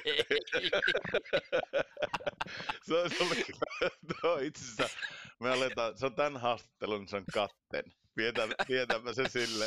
Ei, ihan jäätävä. Hypätäänkö itse asiassa tuohon meidän asiaan? Meillä on tosi paljon sulle kaikkia pahoja kysymyksiä ja värittelet sitten niihin parhaan mukaan vastaukset ja tietenkin joihinkin ei tarvitse väritellä ollenkaan, ja mä epäilen, että tähän seuraava sun ei tarvitse värittää, mutta sä oot syntynyt Siilijärvellä vuonna 1986. Se tekee susta 36-vuotiaan kaverin, mutta se mitä mä meinasin kysyä, niin mielekkö nää itses siilijärveläiseksi vai kuopiolaiseksi? No kyllähän se vähän semmoinen, jos isossa kuvassa katsotaan, niin kyllähän mä kuopiolainen olen, mutta sitten taas niin kyllä se semmoinen kunnia-asia, että mä oon Vuorelasta, eli periaatteessa Siilijärveltä, mutta joku kysyy, niin mä sanon, että Vuorelasta, eikä missään nimessä Toivalasta, se on siinä naapurissa, se on se getto, Siilijärven getto, ja Vuorela on taas se vähän niin kuin rikkaampia alueita. Siihen on rakennettu siltakin erottaa niitä, niin. Okei, eli ne on tavallaan Siilijärven niitä kermaperseitä, jos niin kuin voi silleen. No vähän niin kuin joo, että just näin. semmoisesta tosi perusperheestä, mutta mä en tiedä, että mitenkä me ollaan sillä rikkaiden puolella asuttu. No niin. No itse asiassa tuossa hyvin otikin se jo esille tuon Vuorella, mä kysyn kohta sitten lisää, mutta ketä sun perheeseen kuuluu? Kerro vähän sun niinku, me ollaan tavattu lähteä aina tässä sille, että me lähdetään ihan tuolta niinku lapsuudesta liikkeelle vähän, että kuka se kaveri oikeastaan on ja menty nykypäivään, niin kerro vähän sun perheestä, ketä siihen tosiaan kuuluu ja no, lähdetään sitten liikkeelle. No joo, siis totta kai silloin pienempänä isä ja äiti ja pikkuveli on mulla semmoinen pari vuotta nuorempi ja vielä hullumpi kuin minä. Semmoinen, ruvettiin kilpailemaan, niin kumpikaan ei halunnut hävitä ja se, niin kuin jos minä en halua oikeasti hävitä ja haluan voittaa kaikki, niin se oli vielä hullumpi, että meillä oli välillä sakkipelejä, kun toinen hävisi, toinen jos pesäpallomailan kanssa perässä ja ei saatu kotona pelata, jossain vaiheessa ei saatu mitään pelata vastakkain, ei edes pleikkaria saatu samaan aikaan pelata, kun olisi tullut tappelut, niin meillä oli aika rajuja yhteenottoja sitten kotona ja jossain vaiheessa sitten en tiedä, ei olla vieläkään kasvettu tuossa 10 vuotta sitten käytiin joulupeleillä, niin pikkuveli sitten jotenkin sai minut suuttumaan, niin meillähän tuli sitten ihan nyrkkitappelut ja sitten heitin sen lumihankeen ja sehän jäi jouluaattona sinne kaukalle sitten ja oltiin porukolla käymässä, niin ne ihmetteli ja taasko piti tapella. Ainahan se menee siihen. Ja kaverit totta kai sitten paino vähän pressuria ja aina meidät eri puolelle, että tulee jonkinnäköistä väännöstä. Niin, että se oli jo niin etukäteen odotettavissa ja tietty, että kun kiiskiset on vastakkain, niin jotakin tapahtuu. Se oli ihan joka kerta. Ja, on sekin siis se, ei niin tosissaan ollut kiekon kanssa, mutta on sekin mestistä pelannut. Että... Joo, no sitä mun piti kysyäkin, että onko se itse pelannut kiekkoa, mutta missä sun mestistä pelannut? IPK:ssa? Eiku Keupassa. Se oli Keupassa, se oli silloin Suomi-sarjassa ja sitten ne nousi, se oli sitten mestiksessä Nemo Niemisen valmennettavana. Et se oli silloin kapteenikin jonkun aikaa siellä. Okei. Okay. Siellä ja ei, sitten nyt on kotona sitten vanhempana niin vaimo ja lapsi, että poika vähän samanlaisia elkeitä ja harrastaa kaikkea. Joo. Mitäs Matias tekee niin kuin työkseen? No sehän tässä on hulluinta, että kun mä oon nähnyt sitä aina tämän hullun puoleen ja tämän kilpailullisen, niin tällä hetkellä on opettajana ja rehtorin sijaisena ollut vielä. Ei ihan uskos.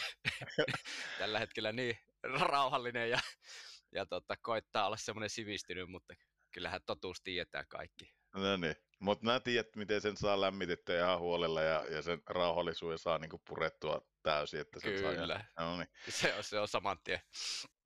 Miten teillä, miten sä oot tuon lätkän pariin, sä oot niinku teidän esikoinen, eikö näin? Teitä on vaan kaksi enemmän. Kyllä. Miten sä oot tuon lätkän pariin lähtenyt? Onko sulla vanhemmat harrastanut jotakin urheilua tai miten tuo lätkä on tullut sulla niinku semmoisen... Niitä, missä kohtaa lätkä on tullut sulle semmoiseksi, että tätä mä haluan tehdä? No vähän huomaa sama kuin omasta pojasta. Kaikkeahan mä silloin nuorempana harrastin ja se jotenkin kiekko. 4-vuotiaana aloitin silloin kiekkoa ja pesäpalloa ja jalkapalloa ja siitä se kiekko sitten rakkaimpana jäi, mutta kyllä siinä pitkä kamppailu. Pesis oli kanssa mulle tosi rakas, että sitä Mitä paikkaa pelasit pesäpallossa? No mä olin yleensä olin ulkokentällä, mä olin polttajana, sinne tuli eniten palloja, niin se oli paras paikka aina. Aina sen takia halusin olla siellä. Eli aina peli ytimessä, laji kuin laji. Kyllä, mieluiten. Ja kiekon kanssa sitten tosiaan, no niin. Mutta se lähti siitä, meillä isovanhemmat äitin puolelta, niin molemmat pelas superia joskus aikanaan. Okei. Okay. Ja sitten meillä oli mökki tuolla Sotkamossa, niin tosi paljon käytiin Jymyn peleissä, niin kyllä se aika helppoa siitä jäädä koukkuun, että kun mä oon siinä 80-luvun loppupuolella syntynyt, niin 90-luvusta asti ihan eihän sillä muuta kuin mestaruutta juhlittiin, niin siinä oli helppo jäädä koukkuun sitten. Ootko ei välejä käynyt ikinä pesäpallopelissä? Pesäpallopelissä? Niin. Mulla on salaista tietoa, tiedätkö, että mä oon pelannutkin pesäpalloa. Mä oon Lipon kasvattaja. Oulun Lippoja. Silloin yhteen aikaan, Leiskasen varmaan muistakin, kun sitä rampattiin vähän väliä, kun oli keskuskentällä, niin se oli semmoinen kunnon kaukalo ja siellä oli Kari Kalliot ja Mika Laatikaiset sun muut. Se oli mahtavaa aikaa. Mä kävin tosi paljon. Meillä oli lisenssillä, pääsi katsoa aina pelit, niin tähän mitään muuta tehtykään kykytätty pesäpalloa. Että pesäpallo on mulle Mä oon aina tykännyt tosi paljon, että se oli kans mulla semmoinen niin kuin laji jääkiekon kanssa, mitä niin kuin puntaroitte kumpaan rupia, ja nyt voi jälkeenpäin, että olisi varmaan pitänyt ruveta siihen pesäpallosta. ei tullut semmoisia tienestejä niin kuin kisulla, että olisi tarvinnut verotietoja peitellä niin kiekosta. No. Sillä kysyin, kun itse en ole siis ikinä käynyt pesäpallopelissä, mutta monet on kehunnut sitä. Siinä on hirmu karnevaalit aina pelissä. Niin. Pesäpallo, hieno laji. Kyllä mä vieläkin sytyn pesikseen. Se on, jalkapallo on taas semmoinen, kun ei ole ollut kuin 2 tukijalkaa, niin ei ole ikinä pystynyt oikeasti potkaiseen. No kun mä ajattelin kysyäkin, että onko sulla sitten jalkapallo ollut ikinä missään roolissa, että vai onko se ollut vaan pesis? Se oli 3. laji, se oli kesäsi aina, että jos kerkes, niin yleensä pelkästään pelit. Ja Joo. Siinä mä olin enemmän semmoinen kovaluinen toppari, kun ei tarvitse potkaista täysiä ylöspäin tai alempi keskikenttä, kun rikotaan ja juostaan. Okei. No mutta on sulla sitten ollut erilaisia rooleja, että ne kaikissa on ollut sitten ehkä pallonhallittaja tai pelivälineen hallussapitäjä ja jakelija joka suuntaan sitten. Ei mä sano, että käsillä jos jotain tehdään, niin silloin on ihan taitoa, mutta jalat on sitten, niin kuin sanoin, 2 tukijalkaa. Että... No niin. Miten sulla sitten perhe ja isovanhemmat suhtautui, kun susta tuli tuommoinen luopio, jos sä valittit sen lätkän? Missä kohtaa sä muuten valittit sitten lätkän? Tuliko se vasta niin kuin teini-iässä vai kuinka pitkään sä pelasit kaikkien rinnakkain? Joo, kyllä se aika pitkään pelasin pesistä aika pitkään, että se tuli sitten vasta teini-iässä. Sitten kun oli pakko tavallaan jättää pesis pois, sitten se jäi. Että jalkapallo silleen tosissaan jäi jo aika nuorena, että sitten mä kävin vaan pelejä joitain, mutta... Kyllä se ei meillä, sitten taas omat vanhemmat ei, että isä oli enemmänkin lentopalloa ja lentopallo kävi ihan tuomarinakin, mä muistan kävin katsoa noita europelejä täällä Kuopiossa silloin, niin isä oli tuomarina siellä, okay. mutta ei siis urheilullinen, mutta ei ikinä mitään tosissaan ja äiti oli kans sama juttu, että vähän kaikkea että se oli pingiksessä joskus nuorempana tosi kova, että ihan Suomen tasollakin. No niin, Leiska nyt mä näin heti, kun Leiskan silmät aukesi isosti. Leiska on tosi kova pingiksessä. Leiska on voittanut Oulun koulujen mestaruuden pingiksessä joskus aikana. Ja vaan niin kuin Jallukin luetteli niitä mestaruuksia ja sieltä lapsuudesta lähtien, että nyt on hyvä mainita, että on tässäkin kästissä joku joskus voittanut jonkun mestaruuden. No mä just meinasin sanoa, että mä en ruppe kyllä kaikkia koulujen välisiä pesismestaruksia tai itse asiassa kakkossijoja, vaan kaukalopallosta tuli aina mestaruksia luettelemaan. Ne oli niitä jallun juttuja.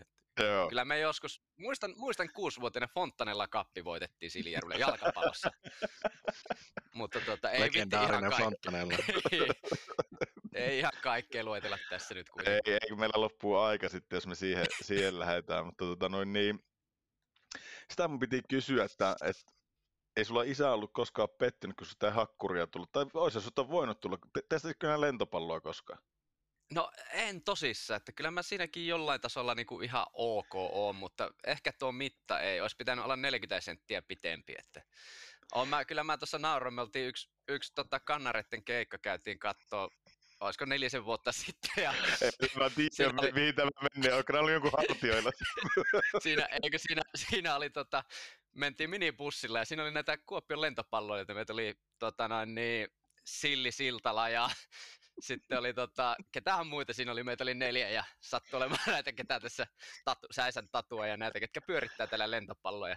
Siinä sitten muutama mehun jälkeen niin ruvettiin sopimusta kirjaamaan seuraavalle kaudelle, että ykköshakkuriksi, mutta se oli semmoinen pari illan juttu, kun sitten oliko 2 päivää siitä, niin julkaisivat Lelu Ojansivun sopimuksen, ja mä, että ei ole minun sopimusta julkaistu vielä, perhana lelunkone otti siihen. Ja... Niin. No, mutta ehkä... en päässyt. Ajattelin jo, että olisi voinut käydä kokeilemaan, mutta eihän mä, tikapuitten kanssa pääsin siihen verkolle, niin olisi se aika hankala olla. Se on ollut varmaan ihan huittava näky, kun on tullut minibussista ulos, kun on ensin tullut ne pitkät jätket ja sitten viimeisenä jätkeä. Sitten oli se.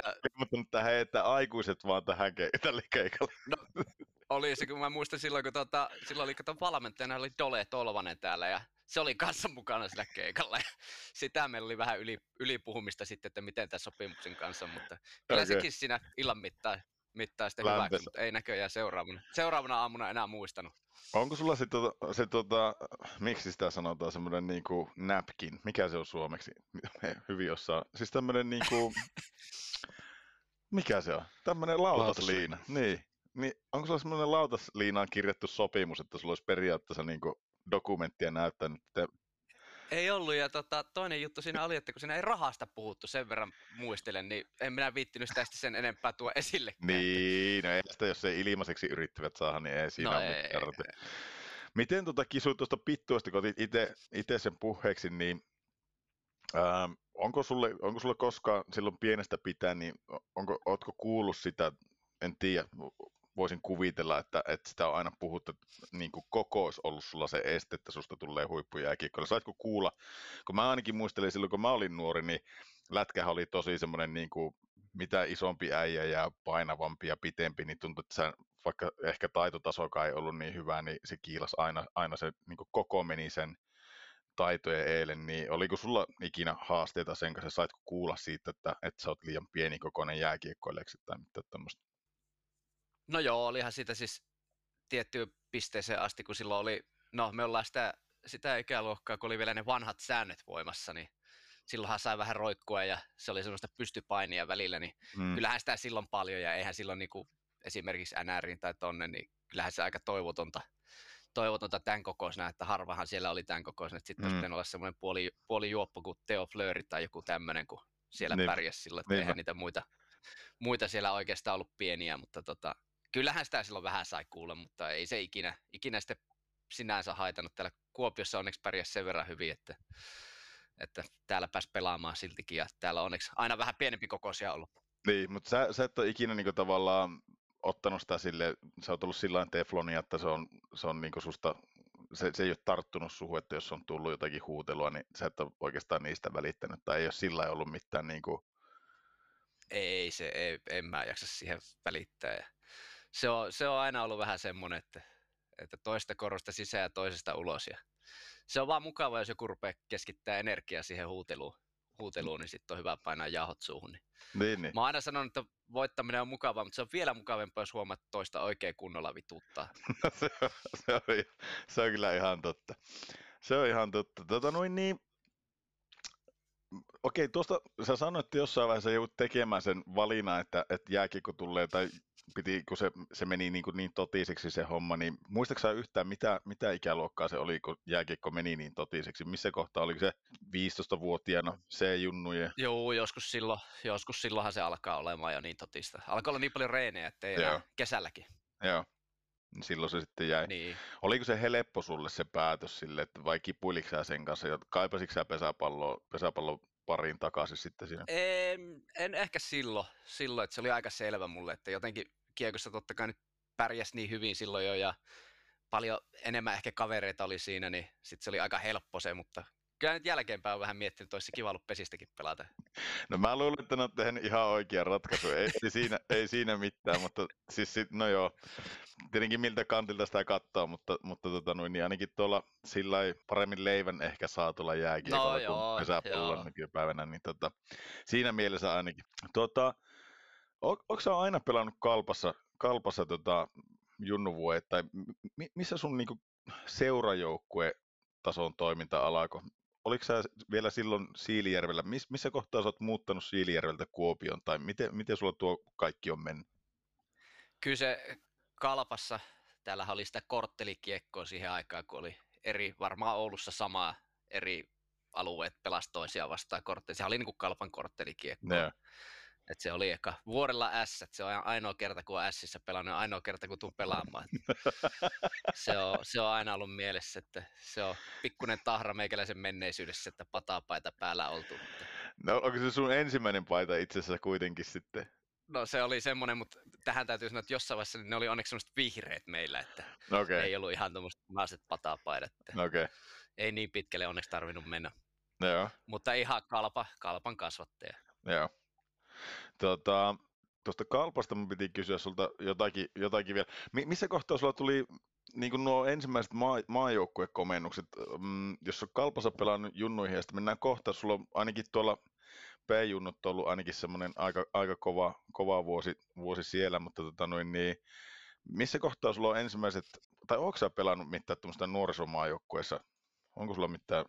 Kyllä mä ne kiersin läpi tavallaan, että Pohjala-leirillä oli eka ja sitten sieltähän valitaan se ensimmäinen maajoukkue, niin mä en vielä siinä ollut, mutta sitten kun ruvettiin pelaamaan turnauksia, niin sitten olin mukana jo 16-vuotiaissa.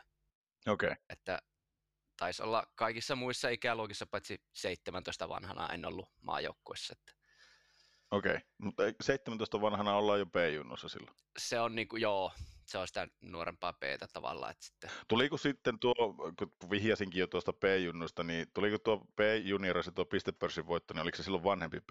Joo, mä pelasin silloin B-tä ja A-ta, mulla ei tainnut silloin olla kuin parikymmentä peliä, olisiko ollut B-ssä.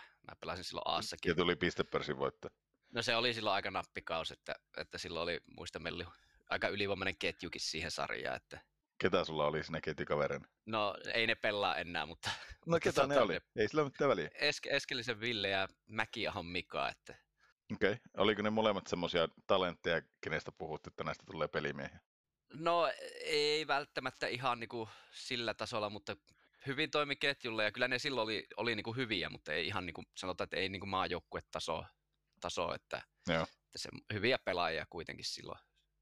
Et käytännössä sinä kannattelit ja annoit niille, ne sai sun avulla ne pisteet, mitä ne sai. Ja sitä kautta ei se ihan niinkään. Mutta. No sä oot niin vaatimaton, että sä et myönnä, vaikka se oiskin silleen, eikä meidän tarvitse siihen mennä. Mutta miten se hypättiin nyt suoraan tuonne P-hän ja noihin, mutta miten sulla meni kaikki nuo C-junnut ja tulee? Onko sulla tullut mitään, onko sä voittanut Suomen mestaruutta koskaan junnuissa?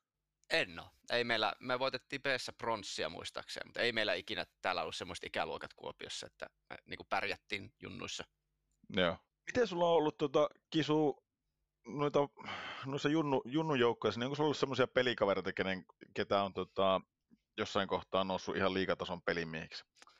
No siellä meidän ikäluokassa ei ollut, mutta vuotta nuoremmissa siellä oli Hämäläisen Aatu pelasi ainakin Kalpassa ja Riekkisen Joonas ja oli varmaan muitakin, mutta en muista nyt. No eikä niitä tarvikaan muistaa sen kummemmin.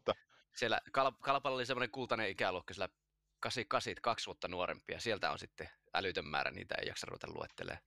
Minkä ikäinen Härski on? Härski taitaa olla, olisiko se 90 vai 89. Se on 3-4 vuotta nuorempi. Joo, sä et sen kanssa pelannut muuta kuin sitten edustusjoukkueeseen pelasta samaan aikaan. Joo, edustuksessa vasta, että ei sitten. Ei junnuissa pelattu. No mennäänpä tuossa aikajanassa taas eteenpäin. Sitten oikeastaan voitaisiin P-junnun kautta väritellä. Sä sanoit, että miten sulla se nuorempana, silloin kun sä olit nuorempi P, niin silloin ei ollut vielä tuo niin sanottu tykkikausi, kun tuli pistepörssin voitto. Mutta sitten mä jäin miettimään sitä, että sä sanoit, että sä pelasit A-ssa ja B-ssä sekaisin silloin, kun sä voitit tuon pistepörssin ja 20 peliä, kun sä sanoit, että sä pelasit ja silti tuli tuo pistepörssin voitto, niin oliko sä vaan niin paljon ylivoimaisempi kuin muut? Mikä sitten teki niin helppoa? No ei, se oli varmaan semmoinen tykkikausi, että kaikki tuntui helpolta silloin. Ja totta kaihan se auttoi sitten, kun A-ssa pelasi suunnilleen puolet ja reenas A-ssa ja muuta, niin sitten olihan se vähän helpompi tulla sitten B-hän aina, kun taso on kuitenkin eri A-ssa ja B-ssä, niin tuntuuhan se sen jälkeen aika helpolta. Oliko sä olit B-ikäisenä A-ssa, eli tavallaan alaikäisenä A-ssa silloin mukana? Joo, silloin ja sitten kyllähän se silloin siihen aikaan, niin A-ssa oli sen verran kovaa kuitenkin, vaikeampi oli päästä liikaa ja muuta, niin A-ssa oli kova sarja silloin, niin kyllä se sitten sekin tosi paljon siihen niin kuin vaikutti, että B-stäkin oli aika vähän pelaajia, niin se itseluottamusta aika paljon sitten nosti, että pärjäs siellä A-ssakin. Onko sä et ole ikinä oikein ollut varmaan mikään semmoinen jännittäjä tai semmoinen mielikuva mulla on, että sä oot aika semmoinen sä otat tilanteet semmoisena kun ne tulee ja sä et ihan hirveästi jännittele, mutta jännittikö sua silloin kun sä nuorempana hyppäsit A-han? Muistatko sä sen, kun kenen kanssa kävit sen keskustelun, että nyt olisi ehkä hyvä siirtyä A-han ja vai oliko sä jotenkin tavallaan oottanut sitä, että nyt että mulla on jo peliesitykset sitä luokkaa, että mun pitäisi periaatteessa pysyä ihan hyvin A-an mukana, vai oliko se kuitenkin semmoinen yllätystä tavallaan A-an mukaan, että katsotaanpa miten tässä käy? No se ei se tavallaan totta kai yllätys, mutta se oli mulla aika hyvääkin, että mä silloin, sen nuorempi P oli silloin, niin siitä lähti kato kaikki ne vanhemmat sinne A:han. Ja sitten mä silloin, ihan hyvä kausi oli se edellinen kausikin jo nuorempana P:nä, että silloin voitettiin pronssia ja pelasi kaikkia tavallaan vanhemman ikäluokan parhaita vastaan playereissa ja muuta, niin tiesi, että kyllä sillä pärjää ja muuta, niin kyllä mä vähän oottelin, mutta se oli hyvä sitten, että mä kesällä reenannut vielä A:n kanssa, reenasin P:n kanssa ja sitten se aika alkukaudesta tuli jo, että tuu A:n peliin ja pääsi heti A:ssa sitten isoon rooliin ja heti onnistuin. Niin. Ja kuka teillä oli A:ssa valmentajana silloin? Olikohan se Suvinen silloin jo, taisi olla, Jari Suvinen, että se oli, että se A:n touhu nyt oli silloin vähän, ei siellä mikään huippujoukkue ollut, mutta siitäkin olisi hyviä värityksiä, mutta en mä tiedä, viittikö mä niitä kaikkea kertoa. touhu oli vähän erilaista silloin siihen aikaan. Mites niin, se ei ollut varmaan vielä silloin, säkin oot sitä koulukuntaa, että sitä ei ole varmaan, kun niin kaikki tuon punttisella riehumista ja tuommoista, niin varmaan just maksimit vaan kehiin ja nopeusvoimat ja kaikki tämmöiset, mitä on ollut, niin en mä tiedä, siis musta ainakin tuntuu, että silloin omana junnun aikana ei oikein ihan hirveästi tiedetty edes, että mitä se painonnosto on tai miten sitä kuuluisi tehdä, että se oli vähän sekavaa touhua, niin. Kyllähän se aika semmoista venäläistouhua, että mahdollisimman paljon ja mahdollisimman isosti. Että, niin. Että, ja se varmaan itselläkin oli iso, että kyllä mä olin aika motivoitunut silloin nuorenakin niin kuin reenaamaan ja reenasin paljon, mutta sitten tuli ehkä, mä luulen, että vähän liikaa tuli tehtyä kaikkea, että saattoi päivän aikana olla punttireeniä, nopeusreeniä, sitten käytiin pelaa tennistä ja sitten oli vielä jalista, niin ei siinä ihan hirveästi sitten kehity, kun syö kuin hiiri ja ei tee mitään muuta kuin urheile, niin eihän siinä nyt voi mitään voimatasoja nostaa, että vaikka niin kuin tavallaan reenas ihan hyvin puntilla ja muuta, mutta eihän sitä toivoakaan, kun noin paljon liikkuu, niin. Pitäisi syödä ja pitäisi huilata sitten muuta. Kyllä. Se oli siihen aikaan tehtiin mahdollisimman paljon ja mä sanoinkin, että se reenaaminen mitä silloin, niin ne tuntimäärät oli ihan älyttömiä, että niin kuin meillä joskus silloin piti pitää jotain kirjaa, mä kaivoin se yksi vuosi esille, että paljonko tuli viikossa tunteja, niin se oli joku 60 tuntia oli niin kuin NS-reeniä viikossa, eikä ne kaikki ollut reeniä. 60 tuntia viikossa? Niin, kun siinä oli kaikki tennikset ja... Niin, oliko teilläkin sillä, että kaikki tennikset oli sanomassa, että kaikki mitä palloilit? Mäkin muistan, että meilläkin oli Sirviö Arto oli joskus Sportissa valmentajana, sille piti myös pitää semmoista, semmoista päiväkirjaa, sinne merkattiin kaikki mahdollinen ylös ja ne oli kyllä ne, mutta en mä muista ikinä, että mä olisin 60 tuntia. Toki mä sanoin, että 66% laiskempi treenaa, eikö sinä, että jos mulla tulisi 30 viikkotuntia, mutta toinen meistä on ammattilainen ja toinen ei, niin se kertoo. Mutta se oli silloin, jos oli sanottu, että tänään käytte tekee vaikka puntia nopeusreeni, niin nehän oli semmoista NS-pakkopullaa, että ne tehtiin, kun ne on siinä ohjelmassa, mutta sitten siihen päälle tuli kaikki omat, että kyllä. Jalkapallot ja illalla 7 aikaa joku soitti, että lähetkö vielä tennistä, niin sitten lähdettiin pariksi tunniksi vielä tennistä ja se oli semmoista aikaa. Ja ollut vähän sen jälkeenkin. Että... Joo.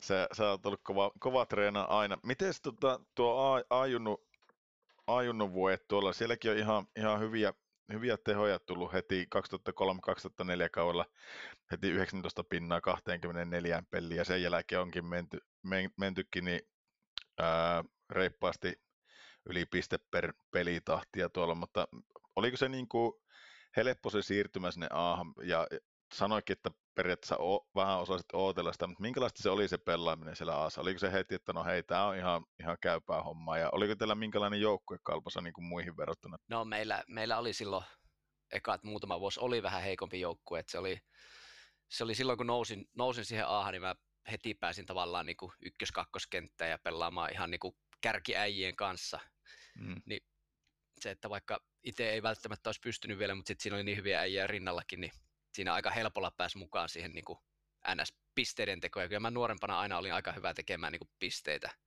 että hyökkäyspäähän ennen kaikkea. Et ehkä se ei silloin vielä niin kokonaisvaltaista ollut se pelaaminen.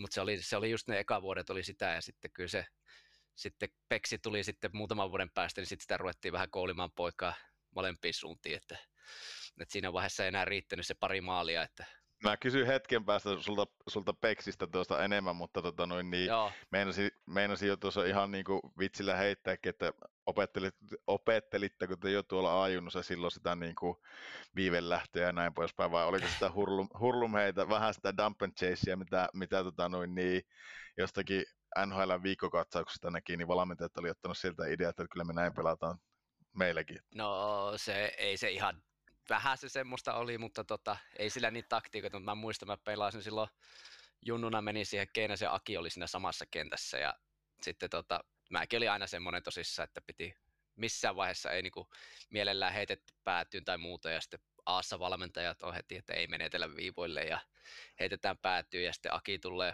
olisiko ollut eka reenit tai muuta, mä pelasin sen kanssa silloin P-ikäisenä, niin tuli sanomaan, että Kisu, että missään nimessä heitä päätyy, että mieluummin menetät siihen siniselle, kun heitä päätyy. Sitten mä että jaha, no ei täälläkään sitten heitellä päätyy.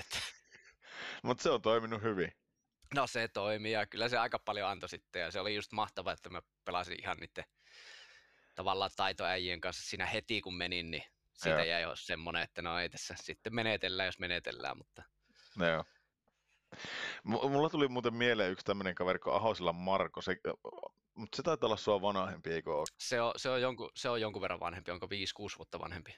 Joo, mä sitä vastaan pelannut monta kertaa, se on myös semmoinen, tai oli, tai onhan se varmaan vieläkin, mutta ei enää kiekkoa pelaa, tietääkseni, niin sehän oli kans ihan jäätävän taitoa, ja se pysyy kyllä aina kiekossa, että se...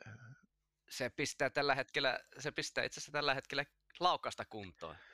Joo, niin mä katsoin itse asiassa tuossa, että sitten mä rupesin miettimään, oliko se vaan käymässä Jyväskylässä, kun mä katsoin, että Tuppuraisen Allu oli, että onko Allu jotenkin mukana siinä toiminnassa, vai oliko se vaan niin ollut siellä leirillä jotenkin? Ei, se oli vaan feikki äijänä siellä. Käviä niin, vieraana. Mä mietin, että minkä takia sä ottaisit Allun, kun sillä on ihan tuhunut. No niin, mutta en mä tiedä, kai se jonkun mallin sekin. No mutta on minäkin siellä muutaman kerran käynyt ja niin se on mullakin laukaus. Itse asiassa tuossa kattelin, tai kun soittelin tuonne Ruotsiin päin, ei voi sanoa, että kun soittelin tuonne Ruotsiin päin, niin kyllä siellä ainakin Ruotsissa oltiin kovin, oli kovin innossaan sun rannelaukauksesta. Hei, mä oon aika hyvin onnistunut koko ikäni huijaamaan. Mä sanon, että moni luuli, että mä oon nopea, mutta mä sanon, että se on ollut aina hyvä mulle, että jalat käy ja näyttää nopealta, niin se riittää. Että ei tarvitse välttämättä olla. Ja samaan laukauksen suhteen, että kun välillä pääsee tarpeeksi läheltä ampuun, niin sitä ei nähdä, että miten kovaa se lähtee. Ei, nämä on kyllä semmoinen värittäjä tai semmoinen vähättelijä, sanotaanko näin päin, että kyllä me kaikki tietää, se ranne lähtee räväkästi ja pelilukutaito on ihan maaginen ja nopeuttakin löytyy, mutta se on kiva, kun sä et ota sitä gloriaa itselle, sä oot tuonne vaatimaton kaveri, mutta sano vaan, sulla on jotakin mielen päällä. Niin, mä en sen sano, se on just näin, mutta kyllähän vieläkin on tavoitteena se, että se lämäri olisi jonkun kerran, kun liigassa niitä mitataan niitä kovimpia laukauksia, että se olisi siellä kovimmissa laukauksissa. Mä oon pitänyt itteeni niin kuin viime kaudellakin niin liigan nopeimpana ja mitäs muuta, eniten luistelevana ja tähän kaikkeen. Vielä en ole sitä kovinta laukausta saanut, että se on vielä tavoitteena. Se on, kato, vaihdat vähän jäykempään mailaan, niin se tulee kyllä sieltä. Hauska tarina muuten tähän siihen nopean luistelun juttu, kun vähän ei oikeasti enää mikään nopea ole, niin mä aina sanoin, että liian nopea, kun oltiin Tampereella pelaamassa ja mä sain sen nopeimman luistelun, niin kuin pelissä nopein luistelija, niin sain sen sillä lailla, kun jatkoajalla päästin 2-1, ammuin takarannista ohi ja maalin kiersin, pääsin lentävällä lähöllä siitä kiertämään ja sitten joku tönäsi vielä vauhtia mulle takkaa. Mä sain sinne taululle sen nopeamman luistelijan, otin kuvaa ja laitoin jätkille, että nyt se on jätkät todistettu. Miten se, mä piti tuostakin kysyä sulta, että kuinka paljon teillä tulee seurasta, kun nykypäivänä tulee niin tekniikkaa, että kello on kovin laukaisia pelissä ja kello on eniten jääaikaa ja kaikkia tommosia niin just nopeinta luistelua ja tämmöisiä, niin tuleeko teillä niin joukkueen sisällä katsottua niitä ja tuleeko niistä heitettyä vitsiä? Se on semmoinen läppä tavallaan, että sitä enemmän niin vitsillä katsellaan, että kun se on suurin läppä aina, että joko että jos mulla sattuu olemaan siellä kärki, niin se on semmoinen iso vitsi ja sitten toinen on Jaska toisiksi vanhin meillä, niin yleensä semmoinen suuri vitsi, että ei sitä tule semmoista, jos siellä joku ihan oikeasti semmoinen, joka sietäisi olla, niin ei sitä silloin puhuta, mutta silloin kun siellä on joku vähän yllätys, niin joku kerta oli se Jarkko Immosen rystylaukaus oli joku 130, niin kyllä me siitäkin vähän läppää. No varmasti. Hei, mun piti kysyä sun mailasta, kun tuli noista laukauksista puhetta, niin minkälainen fleksi sulla on mailassa? Mikähän se vaihtelee kaudesta riippuen. Se on 82 tai 70 jotakin, että. Okei. Okay. Se on vähän riippuen aina, että missä ollaan ja minkälainen rooli, että. Onko silloin kun on pelintekijän rooli, niin se on vähän jäykempi ja sitten kun se ampuu. Ei, kun löysempi. Ai silleenkö se menee? Niin, okay. Silleen menee. Sitten kun pitää vantaimereita ampua, niin pitäisi olla pikkusen jäykempi. Onko sulla muuten pelissä niin, useampi mailla käytössä? Ei. Peliaikana? Pelaatko sä aina samalla? Ei, mä pelaan samalla. Mä oon niin laiska tekemään mailojakin, että mähän esimerkiksi sitä tuppia ikinä teen uusiksi. Mä teen sen silloin, kun teen mailla ja sitten se on semmoinen siihen asti, kun se katkee se maila. Ja mä oon niin laiska niitä sahailleenkin. Meillä oli joskus itse asiassa Elä ainakaan väritä, että mä en jaksa sahata, että mä pelaan täyspitkillä mailla. Ei meillä se ote. Siis itse asiassa siihen on ensinnäkin se väritystä. Mullahan on ylitäyspitkä. Mulla on semmoinen lisäkappale siihen tehtaalta, että se on vähän pitempi kuin se normimaila. Mutta sitten oli nuorempana oli silleen Salmisen Saken kanssa silloin, niin me tehtiin silleen, että mä en ikinä tehnyt lisämailoja. Että toivon, että yksi maila katkeisi pelissä, niin huolto joutuisi kiireellä lähteä ja sahaamaan se uuden mulle. Ja sitten sit mä Sakelle sanoin, että tää on silleen, että et joudu ikinä itse tekemään. Että huollolle tulee aina helvetin monen kiire siinä kesken pelin lähteä, kun sillä ei ole taas mailoja. Sitten sekin rupesi käyttämään. No miten, ei teillä käynyt koskaan sillä, kun te pelasitte samassa joukkoon, että molemmilla olisi katkennut mailla, että sinä olisi pelannut molempien mailaa sahaamaan. No ei, ootko sä nähnyt minkälaiset käsivarret silläkin on? Ei, meillä nyt mailat katkeile. Ei näillä pulukan naruilla mailat katkeile, kuule, jos ei joku lyö. No niin. Mites niin monta mailaa sulla menee kauan aikana? No kyllä niitä loppupeleissä sitten menee, mutta niissä on yleensä valmistusvirheitä aina, niin kyllähän niitä katkeilee. Sanotaanko 30? Okei. Mennään niitä jonkun verran. Montako niistä menee aina katsomaan, tiedätkö silleen, että puolet. Eikö mä mietin lähinnä sitä, että onko sulla semmoinen, niin kuin, että kun sä tunnet, että se maila löystyy liikaa tai jotenkin, että missä kohtaa sä niin vaihdat sitä mailaa, kun niin kuin sanottu, niin sulla ei varmaan ihan hirveästi niitä katkeile. Mutta onko sulla joku semmoinen tietty juttu, kun mailahan löystyy, kun sitä käyttää tietyn ajan, niin häiritteekö sua se, että se maila ei vastaa sitä niin kuin, tai se vastus ei ole semmoinen normaali kuin se niin kuin USA-mailassa, vai mikä sulla on se kriteeri, milloin nämä lähdet vaihtaa? No ei, se on itse asiassa vähän samaa, mitä sanoin äsken, että silloin mä tykkään siitä, jos se on vähän löysä, niin silloin on helpompi kiekkoa kuletella ja syötellä ja muuta. Okay. Sitten taas jos on ihan uusi maille, niin silloin on sitten helpompi ampua taas suoraan tai ranne lähtee vähän kovempaa tai muuta, että en minä sitä jaksa vaihella sitten, että se on kriteeri on se, että sitten kun se katkee tai sillä ei pysty enää pelaamaan. Että niin onko se sitten, jos lapa menee liian löysäksi tai sinne lapaan tulee joku luistimien viiltoja tai jotakin tämmöisiä. Se mutta ethän ota aloituksia. Otatko nämä aloituksia? En todellakaan ota. Oletko nämä koskaan ottanut aloituksia? En ole ottanut. Rullakiekossa olen ottanut aloituksia. Siitä muuten tultiin rullakiekkoon, niin siinäkin on muutama Suomen mestaruus. Nää lupasin, että näet luettele kaikkia näitä sun piirimestaruuksia. Mutta onko ne kaikki vuorella veikoissa? On. Mun piti kysyäkin vielä tuosta vuorella veikosta. Kerropa se vuorella veikot tarina. Miten vuorella veikot on syntynyt? No me pelattiin siis katulätkää kaveriporukalla. Oli hyviä ryyppyreissuja silloin 18-vuotiaana aina. Haluttiin saada aina jonnekin päin Suomeen, että Helsinki, Turku jonnekin ja sitten mietittiin, että minkä takia me, että tässä on firmoja, osa vanhemmilla firmoja, että miksei me sponssirahaa, ja sitten piti seuraa pistää pystyyn, ja me laitettiin vuorella veikot, ja sitten saatiin sponssirahaa ja tehdä talkoita ja muuta, niin sitten käytiin aina ryppäämässä rahat kerran vuodessa, kesässä aina kaveriporukalla, ja sitten se siitä eteni rullakiekkoon, ja sitten ruvettiin pärjää, meillä oli paljon hyviä äijä siinä niin kuin kiekkoilijoita, niin pärjättiin rullakiekossa hyvin, ja vähän samalla idealla, että ne oli ne eteläreissut, semmoisia hauskanpitoreissuja, pelattiin siinä samalla ja nythän se on levinnyt sitten ihan että nythän siinä on vuorilla veikoilla ihan huippu frisbee-golfia, on ihan ammattilaisia muutama ja se on se Suomen paraskin, sehän on vuorilla veikkojen ja Onko? Joo. Se on nyt vähän sitten, on lajeja alkaa olla jo. Okei. Ehkä sinusta tulee vielä joku päivä Vuorilan Veikkojen GM-nä rupia pyörittämään koko... Sitä mä tässä mietin, että meillä on tässä tämä seuraava sukupolvi, kaikki lapset tulossa, niin pitää laittaa homma vähän isommalla pyöriin. Niin on, ja katso sitten kasvattajabonukset tai rahat saa joo, sitä kautta. Joo. No tämä on, tää itse asiassa tosi pitkälle olette miettineet jo silloin. Joo, kyllä, silloin 20 vuotta sitten. Niin. Ei varmaan nokkaa pitemmälle mietitty sitä hommaa, kun saa ne pussirahat ja saa keittoa. Joo, no, mutta tämä on tämmöistä. Missä me oltiin taas tässä jääkiekosuhteen? Niin, tuossa A-junnuja, ja miten nuo A-junnut?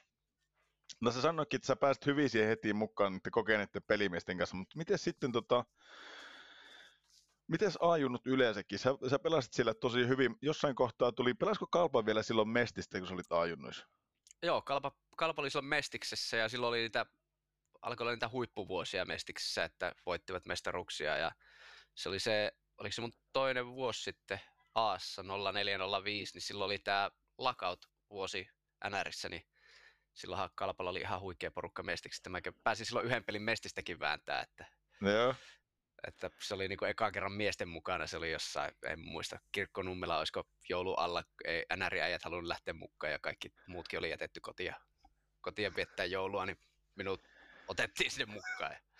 Minkälainen sitten kokemus se oli? Oliko se semmoinen, rupesko se tuntua aika siistiä mun äijien mukana? No oli se silloin hienoa, mutta olisi se ollut vielä siistimpi, jos silloin ollut nämä NR:t, Sami ja Kime ja Adam Holly oli silloin niin ne mukana, mutta ei ne silloin tainnut olla mukana. Että se oli...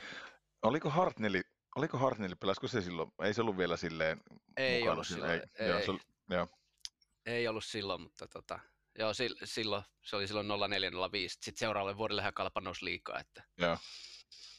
Se oli sitten... Se oli minkälainen merkitys sulle oli siinä, sille, että Kalpa nousi liikaa?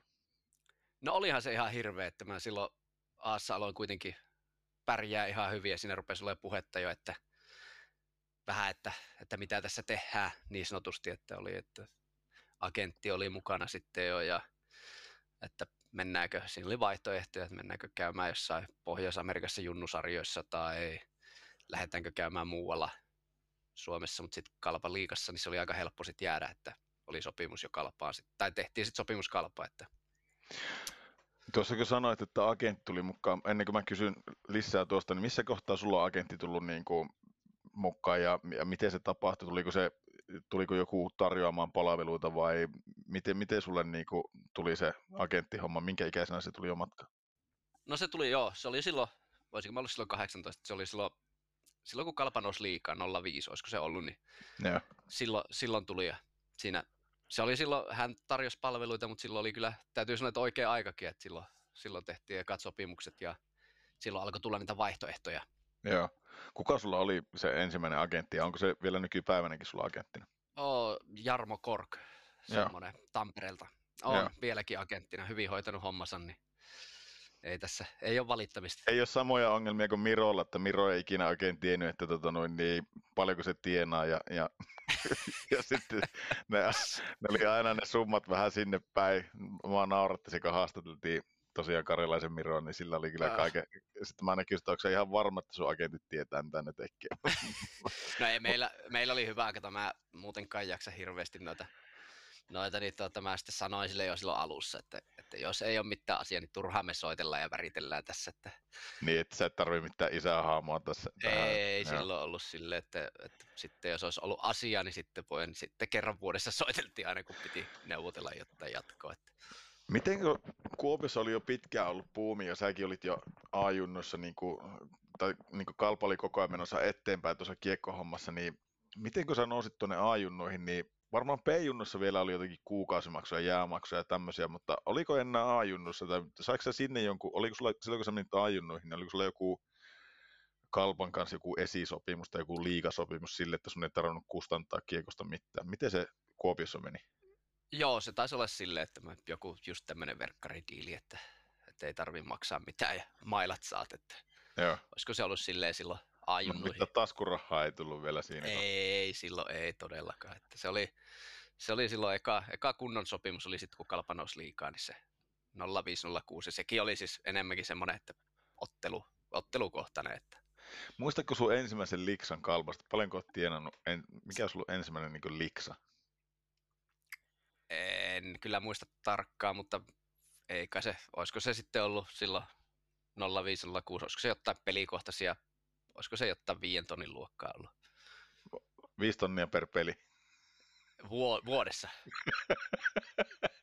Per peli olisi ollut ihan hyvä. No se olisi ollut ihan kunnon liksellä. Ei jos Kuopiosta lähdetty minnekään missään vaiheessa. Ei varmasti. Mutta siis, no se ei ihan hirveästi se 5 tonnia, mutta toki ei varmaan elämisen kulukkaan vielä siinä kohtaa ollut. No ei ollut. Mä muistan sitten toiselle kaudelle se taisi nousta 12 tonnin vuodessa ja sittenhän mä muutin pois kotoa, niin ei se silloinkaan vielä ihan hirveästi jäänyt kätteen niin sanotusti. Joo. Mutta se on sitä aikuistumista ja kuitenkin hyvää tekee, että pääsee liikenteeseen. Tuossa kun sanoit, että sitten kuitenkin niin kuin liigan mukaan 2005-2006 kaudelle, eikö niin? Joo, niin kyllä. Sulla oli muitakin tarjouksia. Jos olisi käynyt niin, että Kalpa ei olisi noussut liigaan, niin mihin sä olisit päätynyt? Kenen kanssa, niin kuin, mitä sä mietit? Ei siinä silleen vielä mietitty niin kuin paikkoja, että se oli enemmänkin silleen, agentin kanssa silloin tuli jossain vaiheessa siinä puhetta siitä Pohjois-Amerikkaan lähdöstä, että halutaanko, että sillä olisi ollut, en muista, olisiko se ollut junnusarjaa vai yliopistoa sitten, että olisiko lähdetty ja sitten sanoin, että vaihtoehtona olisi sitten, että vaihdetaan niin kuin Suomen sisälläkin, mutta ei siinä puhuttu mistään seuroista. Että, okay. Että se oli enemmän sitten sitä, mutta sitten mä aika pian sanoin heti, että Kuopioon totta kai, että kun Kalpa nousi liikaa ja sopimuksen sai, niin. Ja sitten näin totta kai itse ehkä jollain tasolla näin sen mahdollisuudenkin siinä, että täällä kuitenkin kun liiga nousi ja ei välttämättä ihan niin kuin, aina päässyt junnuissakin helposti eteenpäin sen takia, kun ei ole semmoisia supertähtiä Kuopiossa siinä ylemmissä ikäluokissa, niin sekin vähän helpotti sitä sitten miesten mukaan nousua. Ja. Miten tuo ulkomaille lähteminen, kun Korkin kanssa sitten juttelit, niin kuin tosissaan sä olit sen kanssa, kuin lähellä oli, että sä olisit voinutkin lähteä jenkkeihin johonkin yliopistosarjaan? Ei se ollut lähellä silloin, että se oli kyllä sitten selvä, kun tosiaan Kalpalta tuli sopimus, niin ei se käynyt kyllä sinänsä edes mielessä. Että. Sä et ikinä fantasiennut siitä, että sä tulet sieltä niin täydellinen amerikan kieli hallussa ja niin semmoinen. Ei ollut kyllä. Amerikan unelmaa elämää sinne. Ei ollut mulla ikinä. Ja tähän täytyy sanoa, että kyllä mulla aika paljon sekin sitä sitten hidasti, niin kuin sanoin, niin ne säännöt oli silloin vielä ne vanhat säännöt, niin kyllä siinä vähän niin kuin ymmärtiin niitä realiteetteja, että tästä lähtee tämmöinen just hiukset pystyssä 174 sinne pyörimään niiden 190-2 metristen pakkien kanssa ja siellä saa tyyliin hakata mailalla ja tapella ja muuta ilman jäähyjä, niin että ei siinä välttämättä ihan hirveän hyvät saumat ole sitten. No joo, sillä lailla poikkeaa, että kyllä tämä sun tarina siihen, mitä mä tuon sun agentin kanssa, kun mä soittelin sille, niin se sanoi, että sä olit jo silloin retoostellut, että lähdetään pelaa kunnon ryminälätkää, että sä oot valmis lähteä kroppaa likoon ja niin, vähän hakemaan semmoista uutta pelityyliä, että kiekkoon päätyy. Ja mä kuulin semmoisenkin huhu, että olisit käynyt Kuopiossa nyrkkeilytunneilla, että sä olit ihan valmis myllyttääkin, mutta se ei vissiin sitten pidä paikkaa. Tämä oli vähän myöhemmin tämä itse asiassa. Mä reenasin silloin KHL-vuosina, ruvettiin reenaamaan, niin reenasin, niin silloin valmentajana oli semmoinen entinen nyrkkeilijä ihan SM-tasolla pärjännyt, niin se reenautti pitkään niin siinä oli välillä aina nyrkkeilyä ja sitten monesti neuvoa aina, että sitten jäälläkin, jos pitää hanskat tiputtaa, niin salaman nopeasti hanskat pois ja eka isku ennen kuin toinen kerkees hanskoja tiputtaa, että tiputat sen siihen, niin sitten ei tarvitse ruveta painiin. Se ehkä meni Korkilla sitten vuodet sekaisin tuossa. Sovitaanko niin? Hei, sitten tuli se hetki, että sä hyppäsit sinne liigamukaan, sulla oli liigasopimus ja oliko se helppoa mennä, kun olit päässyt siellä Mestistä pelaa se yhden pelin jo ja näin poispäin. Tuliko sulla ketään muita kavereita junnuista sinne mukaan? Oliko sulla helppoa siirtyä A-junnuista liigaan kaudella 2006-2007? Vai oliko 2005-06? Oli sun ensimmäinen liigakausi? Joo. Kyllähän se oli niinku siirtymä paljon hankalampi sitten niinku vaikka A-junnuihin verrattuna. Kalpa nousi liigaan ja meillä joukkue oli vähän semmoinen, no ihan huonoimpia liigassa, tai huonoin. Muutama vuosi me oltiin ihan hännillä silloin, niin ei se eka kausi silloin, niin sehän lähti niin kuin maagisesti käyntiin, että mä tein silloin eka maali eka vaihossa, eka kosketuksella, ja se oli niin kuin Kalpan nousun jälkeen niin ensimmäinen maali, niin Jyppiä vastaan täyshalli, että se lähti hyvin käyntiin, mutta kyllähän se siitä sitten vähän rauhoittui, että en mä sillä kaudella päästä kuin 24 peliä pelaa ja niistä yli puolet, niin katoin 13 hyökkäänä sillä penkin päässä peliä. Että... Joo, ei sulla mikään ihan mahdottomat tehot ainakaan, niin kuin mitä katselin, niin 1+2 Joo, sillä kaudella, niin se kertoo sen, että ei varmaan ollut. Kuka sulla oli muuten silloin, oliko Pieniniemen Mika silloin valmentajana? Joo, Pieniniemi oli silloin, se oli Kalpassa Mestiksessä jo muutaman mestaruuden silloin aiemmin, ja se jäi siihen sitten valmentajaksi. Ja siinä oli sitten samaan aikaan, oli kova koulu, oli myöskin, pelasin välillä Aassa, niin Peksi oli sitten Aassa tullut päävalmentajaksi, niin sillä oli aika kova koulu myöskin Aassa. Että... Joo. Ai mä en tiennyt, että Peksi oli Aassa, että se meni tavallaan näin päin, mutta joo. Joo, Peksi tuli silloin se tuli silloin jo 03-04, mun mielestä niin kuin ihan lopussa. Joo. Olisiko se ollut silloin? Ei vaan 04-05, ihan lopussa. Mä muistan, mä silloin pelasin vielä Aassa ja se tuli, me oltiin jotain viimeisiä pelejä pelattiin, se tuli sinne niin kuin konsultiksi, että seuraavalle kaudelle päävalmentajaksi. Ja mä muistan, eka peli oli jotain Jokereta vastaan ja hävittiinkö 6-3 ja mulla oli 2+1 ja mä olin kapteeni silloin. Ja sitten mä ajattelin, että ihan ok peli itseltä, että kulkijat pisteitä ja sitten pelin jälkeen niin tulee koppi ja Peksi, että Kisu tänne heti ja valmentajan koppi ja varti huuti siinä mulle suoraan huutoon ja ampui aivan maanrakoon ja minä, että ei helekatti, tulee pitkä kausi. Sitten se veti valmenti pari seuraavaa reeniä siinä ja siinä ei sitten mitään muuta huutanut mulle ihan sama teinkö maaleja tai syötinkö, niin mitään muuta kuin piti aina taklata kaikkea mikä liikkuu ja reenissä blokata jokainen kiekko, ei mitään, millä mulla ei ollut väliä, mä, että nyt alkoi Kisulla aikamoinen koulu. Että. Se yritti tehdä suosta grinderia. Niin. No se koitti vähän kokonaisvaltaisemmaksi. Ja täytyy kyllä Peksille sanoa se, että se oli sitten seuraavalla kaudella, kun mä pelasin miehissä ja Aassa sitten, niin se oli kyllä hyvä. Että sitten sen jälkeen se ei paljon mulle niinku huutanutkaan, ei miehissä eikä Aassa. Että se aika lailla sen jälkeen niinku jätti rauhaa ja tälleen. Että sitten seuraavalla kaudella mä muistan, kun se puhui silloin, että tällä kaudella, niin joka kerta kun Aassa pelaat, niin aina kun tulee oman pää aloitus, niin menette joka kerta omista aloittaa, että aina pitää saada hyökkäyspäähän aloitus. Se oli ainoa tavoite. Okei. Okay. Mitä sä luulet, oliko se enemmän se niin kuin tavallaan se kova kouluminen ja semmoinen, oliko se tavallaan rakkautta sua kohtaan, siis tarkoitan sille, että se kuitenkin näki sussa heti jotakin semmoista, että se otti sut hampaisen, se näki, että tässä äijässä on jotakin tosi spessua, ja jos mä tähän vähän tuon lisää sille, niin tällä on niinku rahkeet mihin vaan, vai miksi, oliko se vaan niinku pelkästään vittumainen äijä ja that's it? Ei, kyllä mä luulen, että se tavallaan niinku näki siinä sen potentiaalin, ja kyllä mä luulen, että sillä oma lehmä ojassa siinä mielessä oli, että näki, että sitten voidaan joukkueenakin pärjätä, jos se vähän antaa kovuutta, että muidenkin on pakko sen jälkeen olla vähän varpaillaan, ja sitten varmasti siinä, että jos se aikoo, että mä kannattelen, niin pitää vähän pystyä omissakin pelaamaan ja näyttää vähän mallia. Että kyllä mä luulen, että se tavallaan molemmin puolin, mutta kyllä se varmasti, koska sen jälkeen se kuitenkin, se tuli miehiin sitten jo pari vuoden päästä ja se tavallaan, vaikkei näyttöjä vielä mulla ollut, niin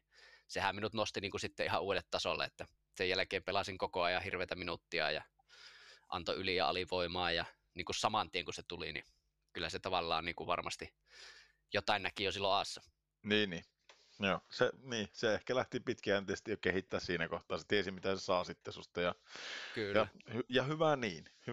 Mites oliko sä ihan ihmeessä silloin sen, niin kuin, mikä sulla oli ne päällimmäiset ajatukset, kun sulla oli tukka ihan takana se huuon jälkeen sieltä kopista, kun sä tulit takaisin, tai siis kun sä olit ollut siellä Peksin kanssa siellä, mutta sitten kun sä tulit takaisin koppiin, oliko jätkät ihan ihmeessä, tai kerroitko sä, miten sä muistat sen tilanteen, kun sä tulit takaisin koppiin ja silleen, oliko sä niin, että... Kyllä siinä varmaan itkukurkussa takaisin ja sitten jätkä, että mitä nyt. Ja sit, ei, siinä kyllä varmaan kaikki aika ihmeessä, kun kyllähän sitä niin kuin, tavallaan sitä koulusta on saanut jo aika moni muukin oma osansa, että, niin. Että mullahan se oli niin kuin, tavallaan helppo, että se oli siinä ja sitten muutamat treenit vähän painostettiin, mutta sen jälkeen osahan sinä vietti tuommoisessa koulussa niin puoli vuottakin helposti tai osalla pitempäänkin. Että. Niin, miten se muuten pitää silleen vielä kysästä, että tuommoinenhan ei varmaan nykypäivänä enää menisi mitenkään läpi tuommoinen vanhan liiton, mutta onko sitä vielä kuitenkin? No en mä tiedä, kyllä mä luulen, että sitä tietyllä tavalla on vieläkin, että, niin. Että kyllä se... Ei varmaan Tomaakaan ihan hiljaisimmasta päästä ole, jos se on pahalla tuulella, tai jos on aihe. Ei, kyllä sekin varmasti suoran palautteen antaa ja on, mutta kyllähän nuo peksi vielä semmoista vanhan, niin kuin sanoit, vanhan liiton koulukuntaa, että kyllä siellä varmasti moni on tällä kaudellakin siellä Lappeenrannassa, silloin kun se vielä siellä oli, niin kyllä varmasti aika kovassa koulussa ollut osa äijistä, nuorista varsinkin. Oliko se koskaan semmoinen, että roskikset lähti tai niin kuin maila katkeili tai mitään muuta? Ottiko se silleen niin kuin ihan kunnolla kierroksia koskaan joukkoja? Otti, joo. Totta kai otti. Ja kyllä siellä pelaajatkin, voi sanoa, että ei olisi paljon sen suorempaa palautetta saanut kuin mitä siltä sai. Eli mikähän joku pitsiturnaus, kun hävittiin, niin siinähän oli... Pistettiin videot pyörimään pussiin ja koko kotimatka katsottiin peliä ja sillä oli mikki kädessä ja joka vaihon kävi läpi.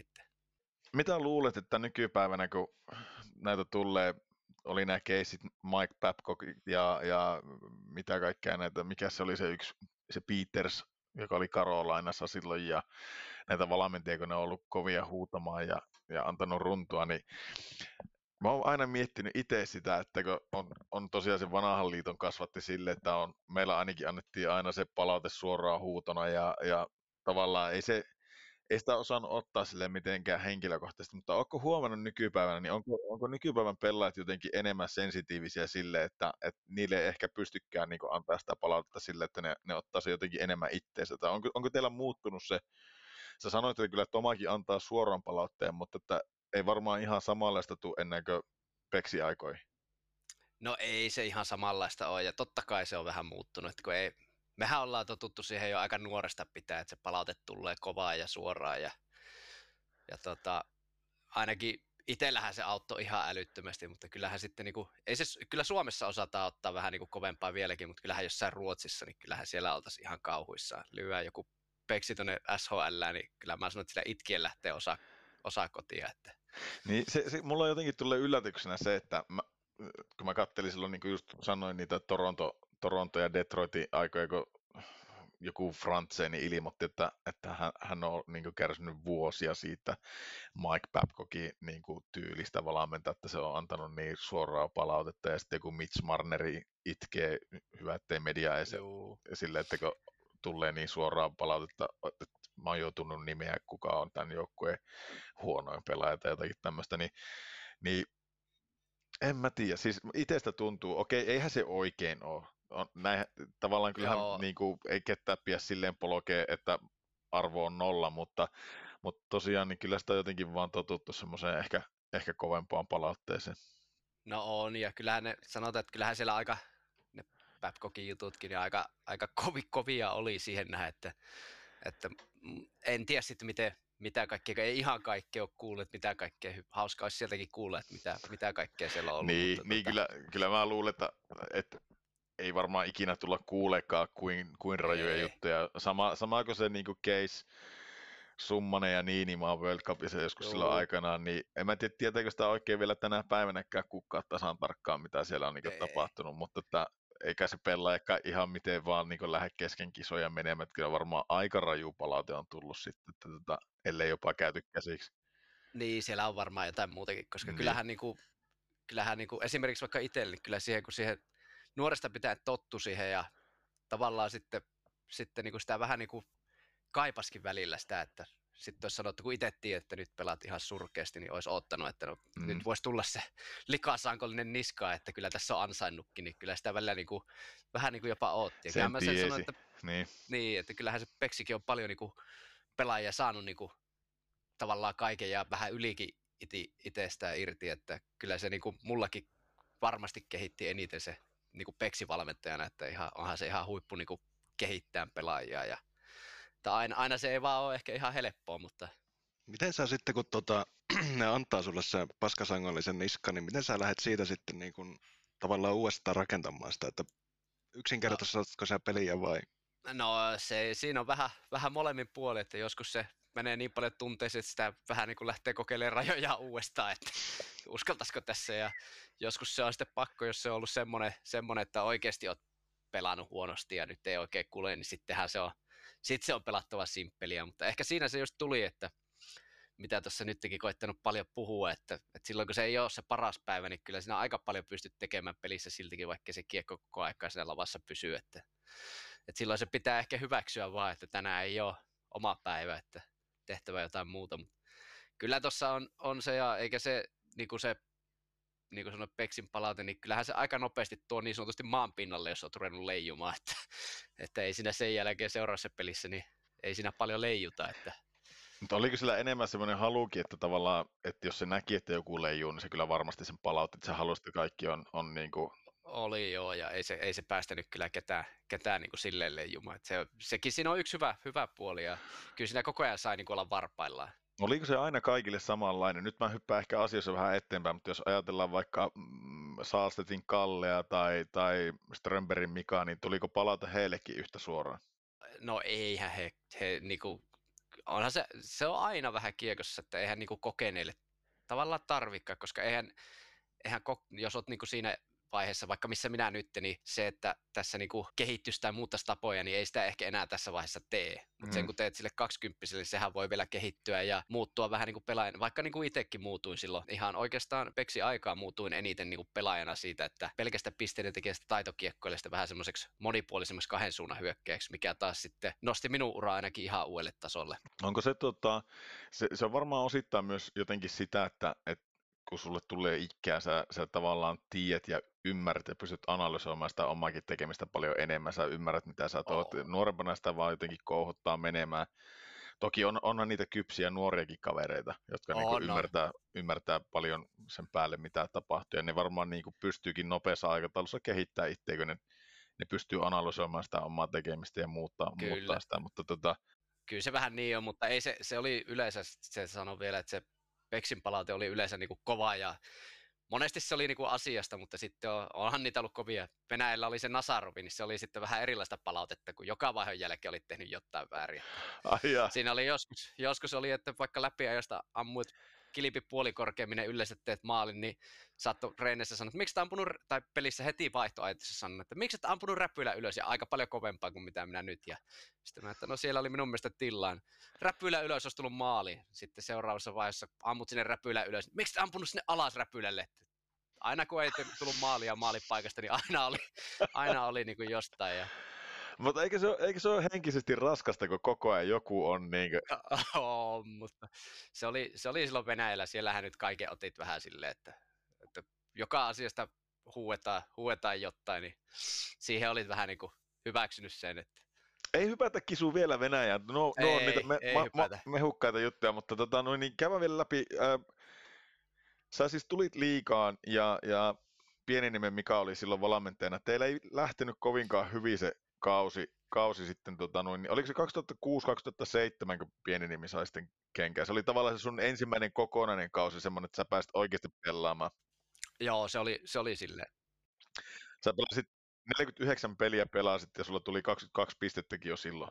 Et se oli semmoinen, niin kuin, että ei tarvinnut enää vaan istua tavallaan, tai että olit vaan niin kuin mukana pelireissulla tai näin pois, että sä sait oikeasti pelatakin, mutta niin, tavallaan sitä mä halusin kysyä, että Pieniniemi on nostanut sut mukaan siihen, ja okei, sä olit Virran kanssa käynyt A-junnossakin siinä pelaa, sieltäkin tuli tavallaan tuttu valmentajatilanne, mutta mikä teillä oli tilanne joukossa, että olitte sarjan viimeisiä, kun Pieniniemi sai kenkää, ja minkälainen se oli se tavallaan, oliko se sun ensimmäinen semmoinen tavallaan kokemus siitä, että valmentaja saa kenkää ja tulee uusi valmentaja tilalle, että miten se kaikki joukkueessa käsiteltiin ja minkälaista se oli, niin kuin, miten se vaikutti siihen kaikkeen tekemiseen?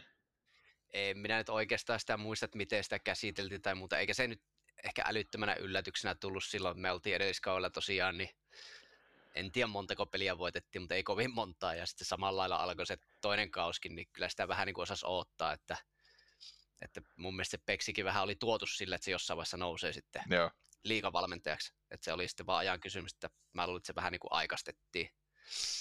Mutta tosiaan, eikä mulla Mikusta, siis Pieniniemihän hoiti hemmetin hienosti, nosti kalpan liikaa ja nosti minutkin liikaa siinä mielessä, mutta sitten kyllähän se mulla muuttui sitten, kun Peksi tuli päävalmentajaksi, niin se vastuukin, että Pieniniemi antoi aina kun otti niin pelaamaan, niin sitten sai pelata ja muuta, mutta aika helposti oli sitten 13 ja sitten taas kun Peksi tuli, niin saman tien ylivoimaa ja peliaika nousi sinne lähemmäs, olisiko se ollut 18 minuuttia ja että se saman tien niin kuin muuttui ja sen, sitä kautta ne pisteetkin on sitten ihan erilaiset, että kyllä se Peksi vähän niin kuin väkisin peluutti minut siihen, että en välttämättä olisi sillä kaudella vielä ansainnut niin kuin semmoista roolia, mutta en minä muista, että miten sitä käsitellä, ei sitä ehkä, se oli ehkä odotettavissa ja niin kuin sanoin, niin ne pari ensimmäistä vuotta oli aikamoista, opeteltiin niin sanotusti voittamaan. Mutta oliko se sitten silleen kuitenkin, että kun Peksi tuli siihen, niin se tavallaan, tuliko se kontrollikiekko heti siihen, niin kuin aletteko te hiomaan sitä heti siinä kohtaa vai? Mä muistelen, että sitä alettiin jo silloin Aassa, kun Peksi tuli, niin sitä alettiin jo siellä niin kuin pelaamaan ja sitten se toisen niin kuin miehinkin, sitä alettiin siinä pelaamaan sitten mun mielestä aika pian. Koska sitähän ei kovin moni liigassa pelannut vielä silloin. Ei pelannut ja kyllähän se, niin kuin Peksi niin kuin sanoin, niin huippu, sehän on niin kuin oikeasti ihan huippuvalmentaja myös taktisesti, että se tajusi sen, että meillä on pieni kokoinen hyvin liikkuva joukkue, että eikä ole kalleen joukkue, että ei ole parhaat pelaajat, että millä pärjätään, niin kun pidetään kiekkoa hyökkäysalueella, niin ei ainakaan vastustaja tee maalia. Niinpä. Että kyllä se niin kuin kaikessa nerokkuudessa oli siinä se taktiikka, että jos meillä on hyökkäysalueella kiekko ja pidetään mahdollisimman pitkä, niin ei sitä ainakaan vastustaja maalia. Eikö se ole just näin?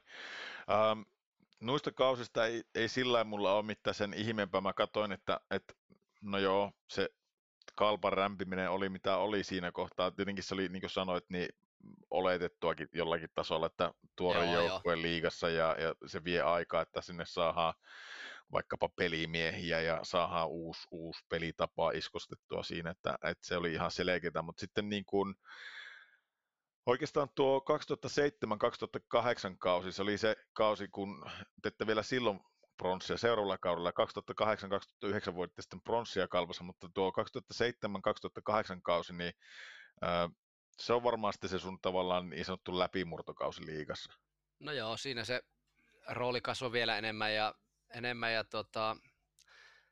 silloin oli pelattu tavallaan vuosi sitä kontrollikiekko, että alkoi olla pelitapa ja se oli niitä omia pelaajia saanut vähän tuua sinne ja niin kuin mäkin sain siinä pelata, no Allun kanssa taisin pelata suurimman osan kaudesta Tumpun kanssa, niin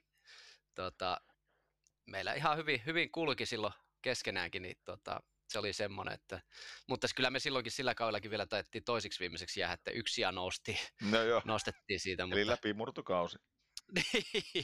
Just näin, mutta pisteiden valossa se oli itseltä jo paljon parempi kausi. Sulla oli 55 peliin niin 38 pinnaa ja tehtynä siinä. Joo, mutta silloin me saatiin kyllä pelata ihan melkein niin paljon kuin jakso. Että. Joo.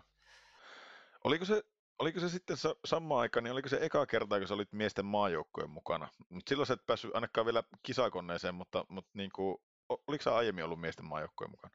Ei, se oli ensimmäinen. Se oli ensimmäinen, silloin kauden jälkeen on niitä leirityksiä, niin sinne eka leirityksiin, kun otetaan vähän kokeilemaan äijää, ihan kaikki vielä kisapelaajat on, niin sinnehän mä pääsin sitten. Kuka silloin oli valmentajana?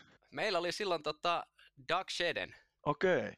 Miten, oliko se Dougie itse, joka soitti sulle, että Kisu nyt kauan jälkeen tänne, vai miten se, kuka suuhun otti yhteen, miten se meni? Ei, kato, kun Dougie oli silloin, oliko se Jokereiden vai HIFK:n valmentaja kanssa, ja siinähän kävi, neillä jatkui pelit, ja Jukka oli kakkosvalmentaja, Jalosen Jukka. Se mulle mun mielestä soitti, ja se oli silloin ekan leiriviikon, se oli niinku valmentajanakin Jukka, että sitten mun mielestä Doug tuli sitten toiselle viikolle tuli mukaan vasta. Mutta olihan se aikamoista. Siinä näki aika paljon niitä äijää, ketä telkkarista vaan nähnyt. Ja. Oliko se, no sä oot jo monta kertaa sanonut, että sä et hirveästi jännittely, mutta oliko se semmoinen hetki, että minkälainen tunne sulla oli? Missä sä itse asiassa oli leiritys? Oliko se Vierulla se leiritys? Ja?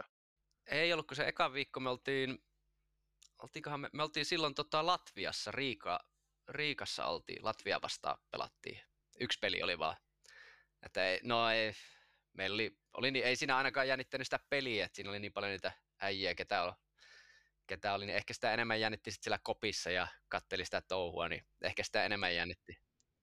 Niin nimenomaan sitä mäkin. En mäkään usko, että se peli on sulle niin tuttua tavalla, että sitten kun mennään jäälle, niin se on ihan sama mikä tilanne, mikä joukkue, niin sä tiedät, mitä sä teet Joo. ja mitä sulta odotetaan. Siinä ei sinänsä, mutta just kun sanoikin, että semmoisia äijä, ketä on vaan nähnyt telekkarista, niin oliko se semmoinen, muistatko sä ketä kaikkia siellä oli semmoisia tyyppejä?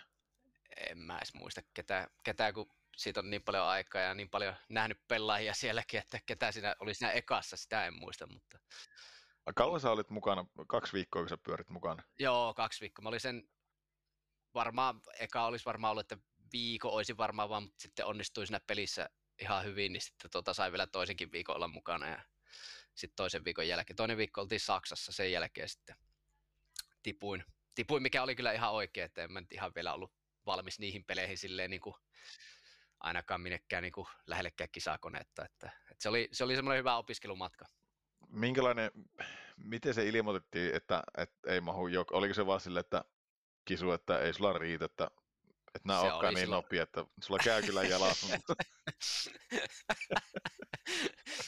ei silloin onneksi silleen ilmoitettu vielä, mutta se oli muistaakseni sillä Saksassa silleen, sillä oli peliä, olisiko sitten seuraavana päivänä lähetty kotiin, ja niin siinä sitten oli loppupalaveri ja siinä sanottiin, että ketkä jatkaa, että ei siinä sanottu, että ketkä muistaakseni, että ketkä tippuu. Että siinä ei vaan oma nimi ollut listalla enää sen jälkeen. Niin, se ei tullut sillä, että keskeisen niin kuin Saksassa pelatun peliin, tai pelastiko Saksassa peliin?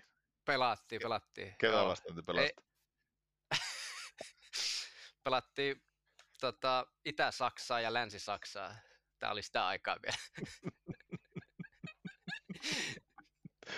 Romanian maajoukkue, että nekin oli tullut Saksaa sillä. No joo, mutta se oli kuitenkin tavallaan urku auki siinä hommassa. Mun piti muuten kysyä semmoinen homma, että sä oot pelannut semmoisessa tapahtumassa kuin Finnkampen. Mulle ei herätä yhtään niinku, tai ei soi kello, että mikä on Finnkampen? Joo, se oli silloin, tää on vissi ollut joskus aikanaan jo niinku Suomi-Ruotsi maaottelut. Joo. Vähän niinku tää yleisurheilu, että siinä pelattiin niinku miehet pelas Ruotsissa ja Suomessa vastakkain, sitten naiset pelas Ruotsissa ja Suomessa ja pojat pelas. Se oli semmoinen niinku NS-yhteistapahtuma. Että... Oliko se niinku ihan Suomen niinku A-maajoukko, joka siellä pelasi? Joo, oli. Miten teille kävi siellä? Me ainakin muistaakseni voitettiin molemmat pelit.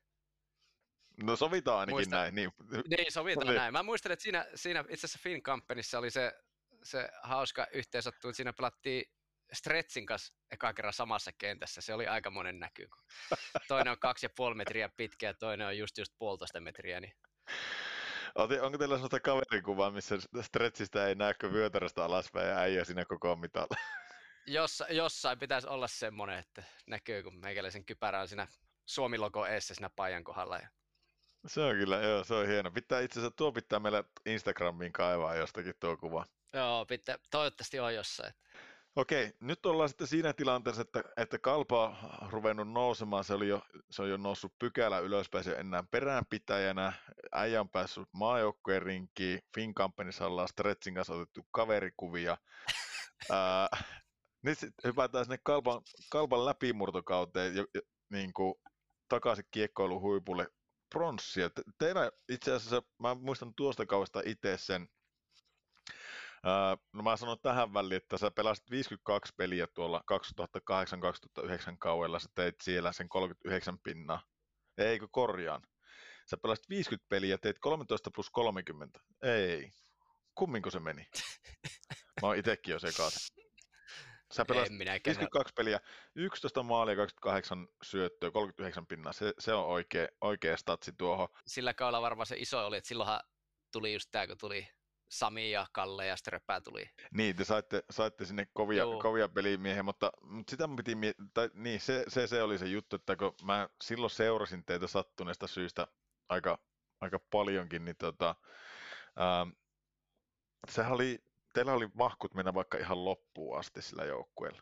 Että sehän oli teille ainakin tosi, mä muistelisin sen, että se oli aika iso pettymys itse asiassa tuo pronssi. Se ei ollut kaukana nimittäin, että olisitte ollut finaaleissakin. No joo, silloin oli saumat ja ei silloin ihan riittänyt, mutta kyllä siis niin kuin sanoit, niin olihan se vähän pettymys, mutta toisaalta taas sitten kun voitettiin se pronssi, niin sehän oli sitten taas, kun eihän me oltu totuttu voittamaan, me oltiin hävitty 3 kautta siinä ja meitä oli, ketä siellä oli ollut pitempään mukana, just Jallua ja vitoa ja näitä äijää, niin eihän me oltu mitään voitettu, niin olihan semmoista hurmosta koko kausi tavallaan. Että.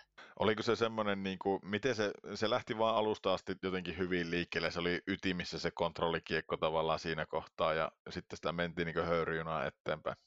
No niin, meillä oli silloin ollut paljon nuoria äijää niin kuin jo vuoden kaksi mukana siinä, ketkä oli tottunut pelaan silleen ja sitten kyllähän siinä iso oli se, että ne tuli ne Sami ja Kalle ja Ströpää, että kaikki oli vielä tosi kovia pelimiehiä liikaa silloin ja sitten aika paljon itseluottamusta toivat, niin kuin Jallukin tässä sanoi, sitä Ströpään merkitystä, niin samanlainen oli hyökkäille nämä Kalle ja Sami. Että. Sitä mun piti kysyäkin, että minkälainen merkitys, tai onko esimerkiksi Sami ollut sulle semmoinen niin kuin tyyppi, ketä sä oot kattonut, tai kysytään se enemmän näinpä, että ketä no okei, Kuopiosta on helppo sanoa, että varmasti Sami näin, mutta ketään sulla on ollut semmoisia, ketä sä oot kattonut ylöspäin? Tai silleen.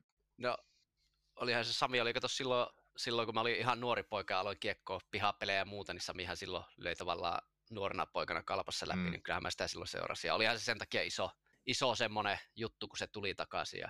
Minkälainen tyyppi Sami on niin kuin kopissa tai tolleen muutenkin? Onko se semmoinen maailmantähti ja semmoinen, onko se ihan peruskuopiolainen? Savola. Sehän oli ihan huippuhan se silloin, että kaikki otti huomioon ja ei millään lailla niin semmoinen maailmantähti tai että tehnyt hirveän määrä rahaa Pohjois-Amerikassa tai semmoinen, että ihan normaali kopissa ja paljon läppää värityksiä ja samalla lailla teki niin kuin jäyniä nuorille äijille kuin kokeneillekin ja paljon se oli äänessä siellä, mutta tosi huippuäijä ja semmoinen. Sitten ei välttämättä saa semmoista kuvaa, että se olisi niin semmoinen tosi äänekäs kopissa tai semmoinen, että se on ehkä vähän.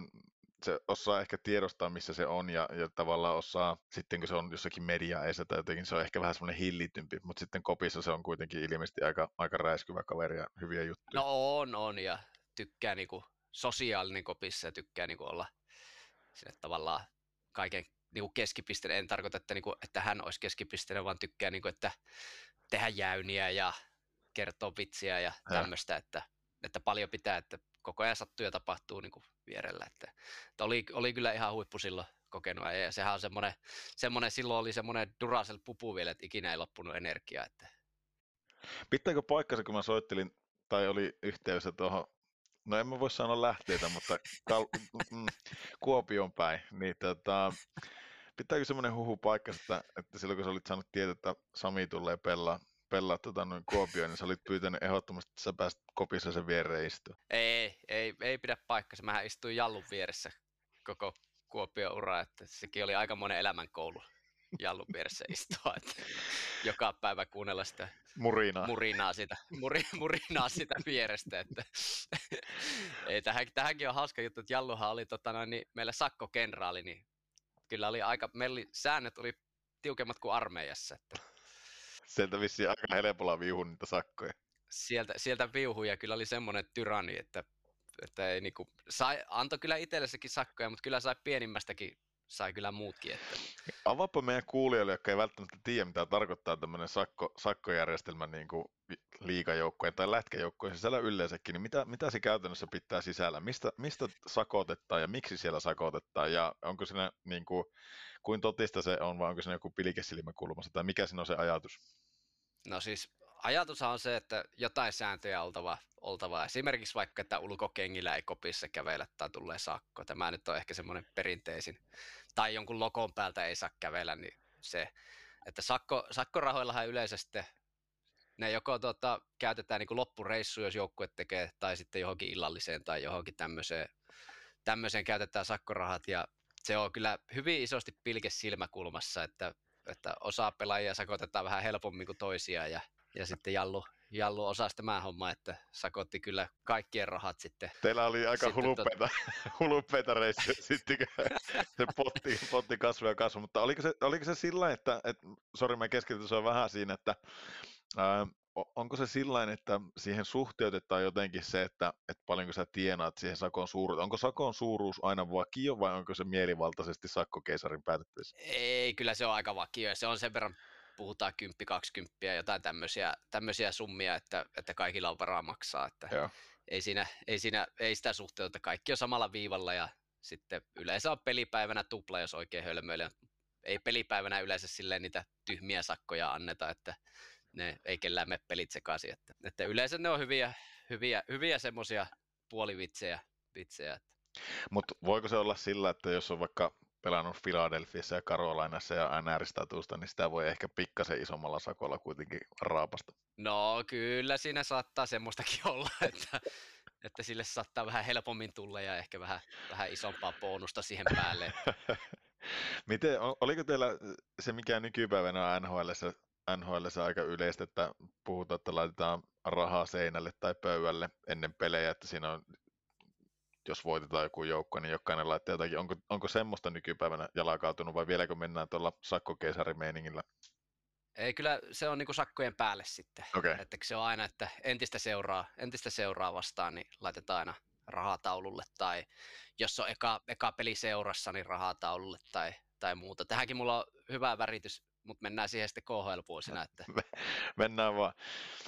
Okei, se oikeastaan tuosta, miten mä sanoisin, no yksi kausi ehkä voitaisiin vielä käydä tuota kalpa-aikoja läpi, tai on tässä vielä jotakin, mutta mä olisin halunnut tuossa kohtaa vielä kysyä, no itse asiassa tuossa tulikin ihan hyvin tuo Sami käytyä läpi ja ehkä Jallun tuosta niin murinasta, mutta miten tämmöiset kaverikko Laakson Tapsa ja Salon Timppa ja Varakkaan Ville. Villekin on muuten sitä monta kertaa pyydetty jo tähän, mutta se ei uskalla lähteä, sitä jännittää ihan hirveästi nämä haastattelutilanteet. Niin, minkälaisia kavereita ne oli kopissa? Kyllähän on kaikki, olihan meillä ihan huippumeininki sillä kopissa, että just niin kuin sanoit, niin Jallu nyt ei ihan niin paljon huuellut siellä, että se vaan murisi, mutta sitten nämä äijät kyllä piti ääntä, että Vitokin on aika eläväinen äijä, niin sillä olisi varmasti paljon värityksiä, se osaa vielä värittääkin hyvin niitä. Niin sieltä voisi tarinaa tulla, että olihan ne kaikki niin kuin myöskin isoja osia, että Peksi toi silloin Tapsa ja Salon Timpa ja tälleen äijää sinne, niin nehän oli ihan huippujoukkue äijä, että kaikki kolme, että pelasi niin kuin joukkueelle ja pelkästään voitosta, niin kuin jäällä oli isoja, mutta oli kopissa vielä isompia, että he piti sitä niin kuin hommaa siellä puolella pystyssä. Ja olihan meillä hauskaa silloin nuoria äijiä kaikki, niin varmasti sattuja tapahtui. Että... Mulla on muuten semmoinenkin yksi kysymys, mikä pitää kysyä sulta. Sulla on varmaan kokemusta kertoa, että jos lähtee päätösristeilylle laivalle ja ottaa kaiken ilo irti voitetusta mitalleista ja loistavasta kauesta, niin mikä on sun mielestä tyylikkäin tapa lähteä laivalta takaisin pussiin? Kyllä ilman muuta pitäähän sitä kärryssä lähteä. Silleen, että joku muu työntää sitä, että et itse edes tiedä, että olet lähdössä laivasta. Ai hitto, mä muistan tuon niin hienosti, mutta kuulille selvennykset, että kisu ei siis ole lähtenyt sillä tavalla. Vaan... Itse en ollut, vaan joku ei tässä paljasta sen enempää, mutta ehkä vieraana olleista joku on saattanut lähteä semmoisesta tax free carryllä, eikä mitään muistikuvaa, että on lähtenyt edes laivasta. Mä muistan sen tapahtuman hienosti. Mulla tulee myös mieleen tuo Ahosen Arskas. Siinä on kanssa aika kova värikynä. Joo. Se olisi myös mahtava. Teillä alkaa tässä olla kohta vieraita, kun pitää Pito ja Tuppurainen ja Arska ja milloin eikö se Anissinikin tule jossain vaiheessa? Anissini pitää saada ehdottomasti. Meidän pitää ensin joku tulkiksi meissä. Vele voi olla tulkkina. Velehän, etkö sä sen Vovan kanssakin venäjäksi silloin puhunut? Snarokin kanssa puhuttiin venäjää. Eikö Snarokin, niin sori. Snarokin kanssa puhuttiin venäjää tuossa ja trastuitset vaan sinne ja se olisi huikea äijä, mutta meillä ei olla niin paljon panoksia tuossa pyöllä, että me saadaan Anisini vieraksi. Mutta... voitte lainata siltä sitten. Niin, huikeita kavereita teillä. Mä muistan Dallakin pelasi teillä. Teillä oli niinku ihan huikeita tyyppejä kyllä joukkueessa. Joo, ja sittenhän meillä oli kato Mäkkäri kävi kanssa ja Mäkihan Toni ja ihan niinku huippu. Siinäkin oli nuorella pojalla kyllä huulipyöreänä, kun Mäkkäri tuli ja sehän Mäkkäri ja Saastetin Kalle varsinkin, niin kovia hevosmiehiä ja en mä edes tiennyt, että täällä mitään raveja on, ja sitten jätkät nuoren pojan vei raveihin, ja siinä istuttiin ja oluet, ja siinä oli setelitukku pöydällä, ja jätkät veti vähän ravivetoja, ja mä kattelin vierestä, eihän mulla riitä kuukausipalkka tähän. No, mä kysyn, että lähtikö ne sitten nyt Oulun ja sen telitykun jälkeen ihan nöyrästi kotiin vai tuliko siellä salakunnille lisää kannettavaa vai pärjäskö ne siinä? Kalle sen verran tarkasti tutki siinä lasin vieressä. Mä istuin pöydässä, mutta mitä se tutki? Katon noita hevosten lämmittelyjä, niin se niin tarkasti katsoi semmosiakin, niin eiköhän se siltä salkun kanssa kotiin lähtenyt. Ja onko muuten Kallella hevosia? Mä en sitä, mun mielestä sillä ei omia ole, mutta ne onhan tehnyt paljon niitä, mitä ne on Ruotsiin, ne raviristelyt. Niin, jotain semmosia, niitähän se on ikuisuuden tehnyt. Ja Kalle, ihan huippu äijä, mutta kyllä mä sitäkin. Teidän pitää, jos Kalle sai sitten haastattelua, sillä olisi kanssa paljon tarinaa, niin kysyykää, että mitä sitä näkee, kun ne hevoset lämmittelee. Mä en ainakaan tiedä, kun elukka juoksee. Mä luulen, että se on ollut pikku värikynä vaan, että se on saanut sut hämilleen siinä. Näinkin oot ruvennut katselemaan, että no joo, kyllä se lämmittelee. Mä katsoin, että tuo yksi hevonen on vähän kuihtuneen näköinen. Mutta onhan se semmoinen taiteenlaji kyllä tuo ravihommakin, että voi hyvänen aika. En tiedä, se on melko monimutkaisen olosta, että ei ole niin simppeliä kuin voisi kuvitella. Oh. Mennäänpä eteenpäin. Sulla oli tuossa pronssikauan jälkeen, niin rupesi olemaan vähän semmoisia elekeitä, että sä rupeat olla jo aika lailla, jos voi sanoa näin, niin tähti täällä kotossa liigassa. Sulla kausi lähti ihan jäätävän hyvin liikkeelle, mutta sitten tuli loukkaantuminen. Kerro vähän sitä kauesta ja miten se tosiaan lähti. Ja... No joo, siis se oli, mä en muista mikä, oliko se siitä pronssista seuraava kausi, sehän oli ihan jäätävä alku itselle, että meillä oli ihan älyttömän hyvä ylivoima silloin alkukaista varsinkin. Ja siinä itse oli syöttölautana, muut paino maaleja ja sitä sai helppoja kakkossyöttöjä sitten aina. Ja sitten, olisiko siinä aika käreessä pistepörssissäkin oltu jossain vaiheessa. Sitten iski taas se hulluus esille, oltiin jossain, olisiko Tampereella oltu ja omiin 2-1 ja jollain ilveellä minä olen se ainoa pakki siinä alin äijä niin kuin 2-1 ja poikki syöt totta kai läpi siitä ja sitten minä koitan heittäytyä eteen ja en luultavasti päällä, mutta Stretsillä on niin pitkä maila, että se ei saanut sitä laukasta aikaiseksi ja minähän liuun sitä ohi ja suoraan päähän se kiekko. Sitten mulla no se oli sitten, tuli niinku leukaa ja sitten totta kai vettiin pois ja menin koppiin ja mulla silleen alhaalla sojotti yksi hammas silleen vähän ylempänä kuin muut tuosta keskeltä ja sitten mä sanoin lääkärille eka, että repää se irti, että mennään pelaamaan ja sitten se katsoi, että ei, että sitä jatkuu se viiva tonne alaspäin tonne niinku ikeneen ja että sulla on leuka murtunut. Sitten mä, että no ei sitten revitä irti hampaita, että ja ei siitä sitten kyssiin ja suoraan leikkaukseen ja sitten leuka murtunut ja olinko mä 5 viikkoa poissa sitten akvaariolla pelasin sen jälkeen. Okei, eli se on tuo äijä Rich Forresterin leuka on peräisin sieltä. Se on just sieltä, että jos näyttää turvonneelta, niin se on vieläkin se leikkauksen ja jälkeen. Aina voi mennä sen taakse. Niin, se on just näin, siitä mutta ei, se meni sitten se kausi vähän siihen, että vähän. Kyllä se ihan ok sitten loppupeleissä meni, mutta siinä vähän aikaa kesti, että pääsi takaisin rytmiin sen jälkeen. Ennen loukkaantumista sulla oli siinä 15 ottelua, 20 pistettä ja niin mitkä sulla oli ne päällimmäiset niinku ajatukset siinä, kun sä loukkaannut? Oliko se silleen, että no niin, tää oli tässä? Tai varmaan aikamoinen harmitus, kun peli kuitenkin kulukin itselleen. No joo, kyllähän se silloin vähän harmitti, mutta en mä yleensä ikinä ole semmoinen, että mä masentuisin noista tai muuta, että sen verran positiivinen vähän kaiken suhteen, että en mä silloinkaan, että mietin vaan, että kohta se jatkuu taas. Niin. Että ei siinä, että... Miten sulla on tuommoiset niinku kuntoutumisjaksot tavallaan sitten, että niinku, et sä sen jäälle päässyt, mutta sitten kuitenkin piti treenata, niin onko sä, kuin hyvin sä viihdyt jonkun kuntopyörä selässä tai tolleen niinku punttiin? Se on kyllä semmoista pakkopullaa se kuntopyörä, että mä mieluummin lenkkelisin vaikka koko ajan, mutta ei. Kyllä voin sanoa, että kun ura loppuu, niin kuntopyörän päälle istahan. Kyllä on sen verran tullut tunteja vietetty, että ei se pakkohan sitä on siis. Ei, totta kai poletaan niin paljon kuin tarvii. Ei sitä varmaan hirveästi pystynyt juoksemaan tuolla leualla sitten. Niin. Ei sitä silloin, mutta ei se pitkään kestänyt. Sehän oli, ei se ollut kuin muutama viikko ja sitten... Mitähän sitä sai jäällekin mennä jo yllättävän nopeasti, mutta ei sinut pelata vaan vielä. Että... Heidin kanssa, kun tuossa puhuttiin, niin sanoi, että se on ollut kaikista vaikeinta aikaa, kun silloin ei pystynyt kunnolla pussailekaan. Niin No se on just näin, että sehän siinä oli pahinta. ei peleistä niin väliä, mutta kun ei pääse kunnolla killareita antaa. Just näin. Se oli. Miten sulla sitten tuommoisen loukkaantumisen jälkeen, kun on kuitenkin tulleet taukoa ja sitten piti tuommoisella akvaarilla pelata, niin saako sitä niinku rytmistä kiinni enää helposti? Miten sulla meni se loppukausi? Tuntuuko se, että se vähän niin kuin rikko sen kauan sen loukkaantuminen vai pääsikin näyttää?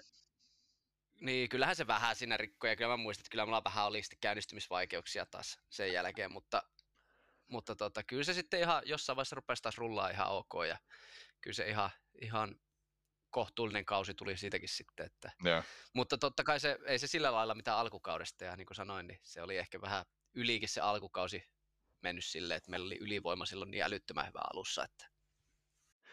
Sitten tuo 2011-2012 kausi, se on tämä on oikeastaan sitten se kausi, kun kaikki Suomessa ja Suomen ulkopuolella tietää jo, että kuka on Tuomas Kisu Kiiskinen.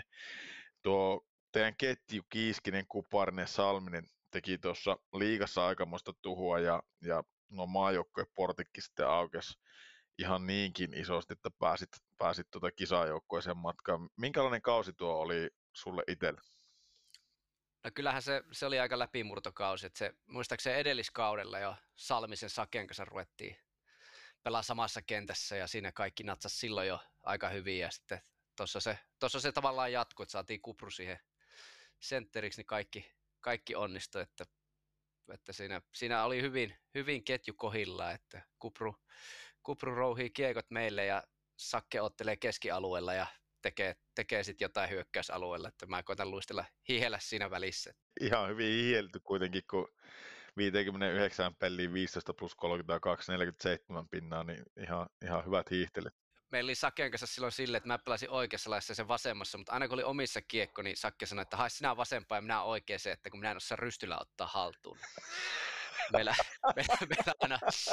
Meillä aina vaihtui. Se kävi hyvin se Peksin pelityyli sille, kun se aina vauhit haettua sieltä omista, niin aina toiseen laittaa ja sitten sanoi, että kun ommin lähdetään, niin hän vaan takakarpa, että hän ei osaa takaperin luistella. Okei, selvä. En tiedä paljonko tuossa on värikynää, vaan se voi olla itse asiassa kaikki ihan tottakin. Ihan totta. Sitten se ei osannut myöskään, mä en muista kumpaan suuntaan, niin se ei osannut sirklata toiseen suuntaan, että pelkästään toiseen. Niin. Ja silti on aika hyvin pärjännyt sekin. Niin, sekin painoi kuitenkin KHL:ssä jollain kaudella sen piste per peli ylikin, niin joo. Aika hyvin tuolleen niin kuin noista lähtökohdista. Missä se nykyään pelaa? Mun mielestä se meni Ruotsiin, olisiko se Allsvenskanissa. Okei, joo. Oletteko te niin kuin yhteyksissä? No ollaan siis joo, kyllä me vieläkin ollaan, että mehän ollaan Saken kanssa, osuttiin vielä Ruotsissakin sitten samaan joukkueeseen vähän aikaa, että se on niin, kyllä semmoinen luonnonlapsi, että sen kanssa meni kaikki kyllä hyvin, että ei valittu. Sen kun antaa sololla ja säheltä kentällä, niin aina tapahtuu hyökkäyspäähän. Onneksi oli se Kupru, niin ei niin paljon omia. No niin. Mites minkälaista se oli sitten tuo kauan jälkeen, kun kuka oli, oliko silloin Jalonen tuo siis Kari? Jukka oli silloin. Joo.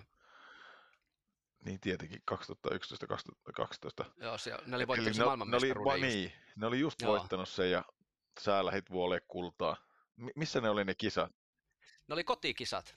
Okay. Siinähän oli niinku hirmu nippu tulossa, NR-äijiä paljon ja eihän, mä lähdin taas sinne vähän niinku leirille ja että näinköhän mahun mukaan ja muuta, mutta sitten sain ns. Huippusauman siinä vikaturnaus, oli Tsekeissä, niin pääsin pelaamaan ekaa peliä en pelannut, ja sitten pääsin pelaamaan Koivun Mikon ja Jokisen Jussin ketjuun, niin sanotaan, että siinä aika helppo oli onnistua, ja sitten ei oikeastaan ollut muuta saumaa kuin ottaa kisoihin.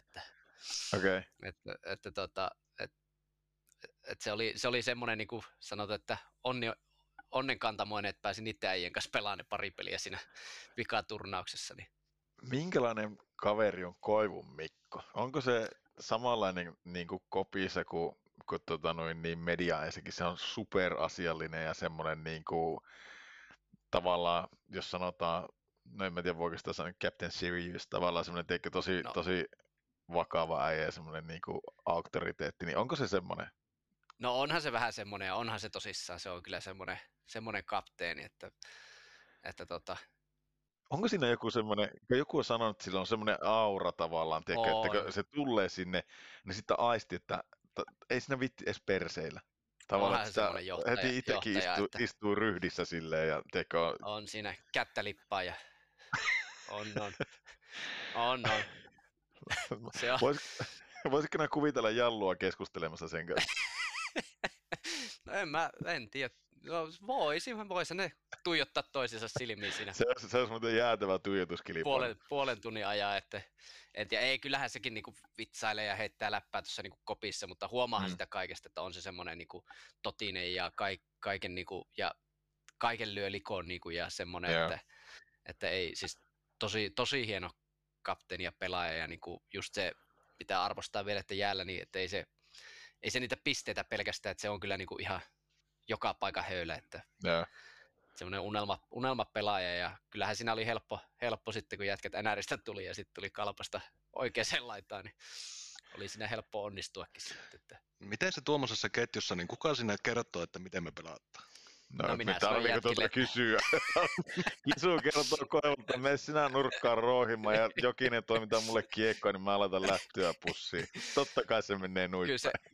Niinhän se meni tietenkin. Että, kyllä se taisi silloin olla, että meikäläinen luistelee silmät kiinni ja jätkät painaa kiekkoon lapaan ja silloin kun se osuu lapaan, niin yleensä on tyhjä maali tai avopaikka tehdä maali. Että, ei, kyllä siinä oli. Mä muistan sen, kun oli sillä ketillä niin sitten eka pelissä niin ylivoimaa, että puhuttiin, että miten tehdään, niin kyllä mä aika nopeasti sanoin, että mä menen siihen maalin eteen vaikka, että hoitakaa te jätkät muu.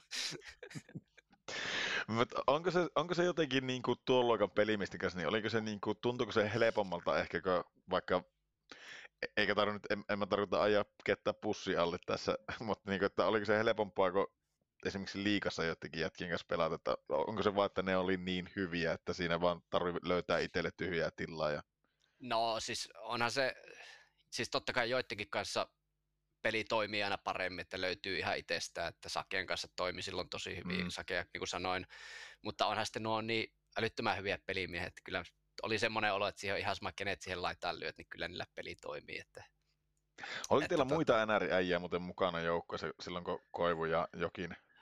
Oli, siinä oli, ainakin Filppula oli mukana ja ketähän muita. Ei ollut, kun sitten oli yksi ketju, oli se Granlund ja Pesonen ja Immonen. Ja minkälainen kaveri on Valle? Semmoinen rauhallinen, hiljainen äijä, mutta siis mukava oloinen äijähän sekin oli. En mä nyt niin hirveästi sen kanssa ollut silleen. Välittömästi vaihdetaan numerot ja mä soittelen sille vähän väliä. Niin, en käynyt Detroitissa kylässä. Että. Hetkään, okei. Okay. Sitten mun piti kysyä, että miten niin kuin yleensäkin ottaen on tuolla maajoukkueessa, niin onko siellä semmoisia tyyppejä tai siinä kisajoukkueessa, niin oliko siellä semmoisia niin kuin persoonia, jotka on tavallaan media-eessä, tyyli vaikka Mikael Granlund on tosi rauhallinen kanssa siellä, mutta onko se sitten kopissa semmoinen niin kuin showmies tai niin kuin ihan erilainen, en tarkoita just Granlund, mutta onko siellä jotenkin semmoisia, mistä olit itse saanut erilaisen kuvan, mutta sitten yllätyt jotenkin positiivisesti, vaikka että se olikin ihan hupia?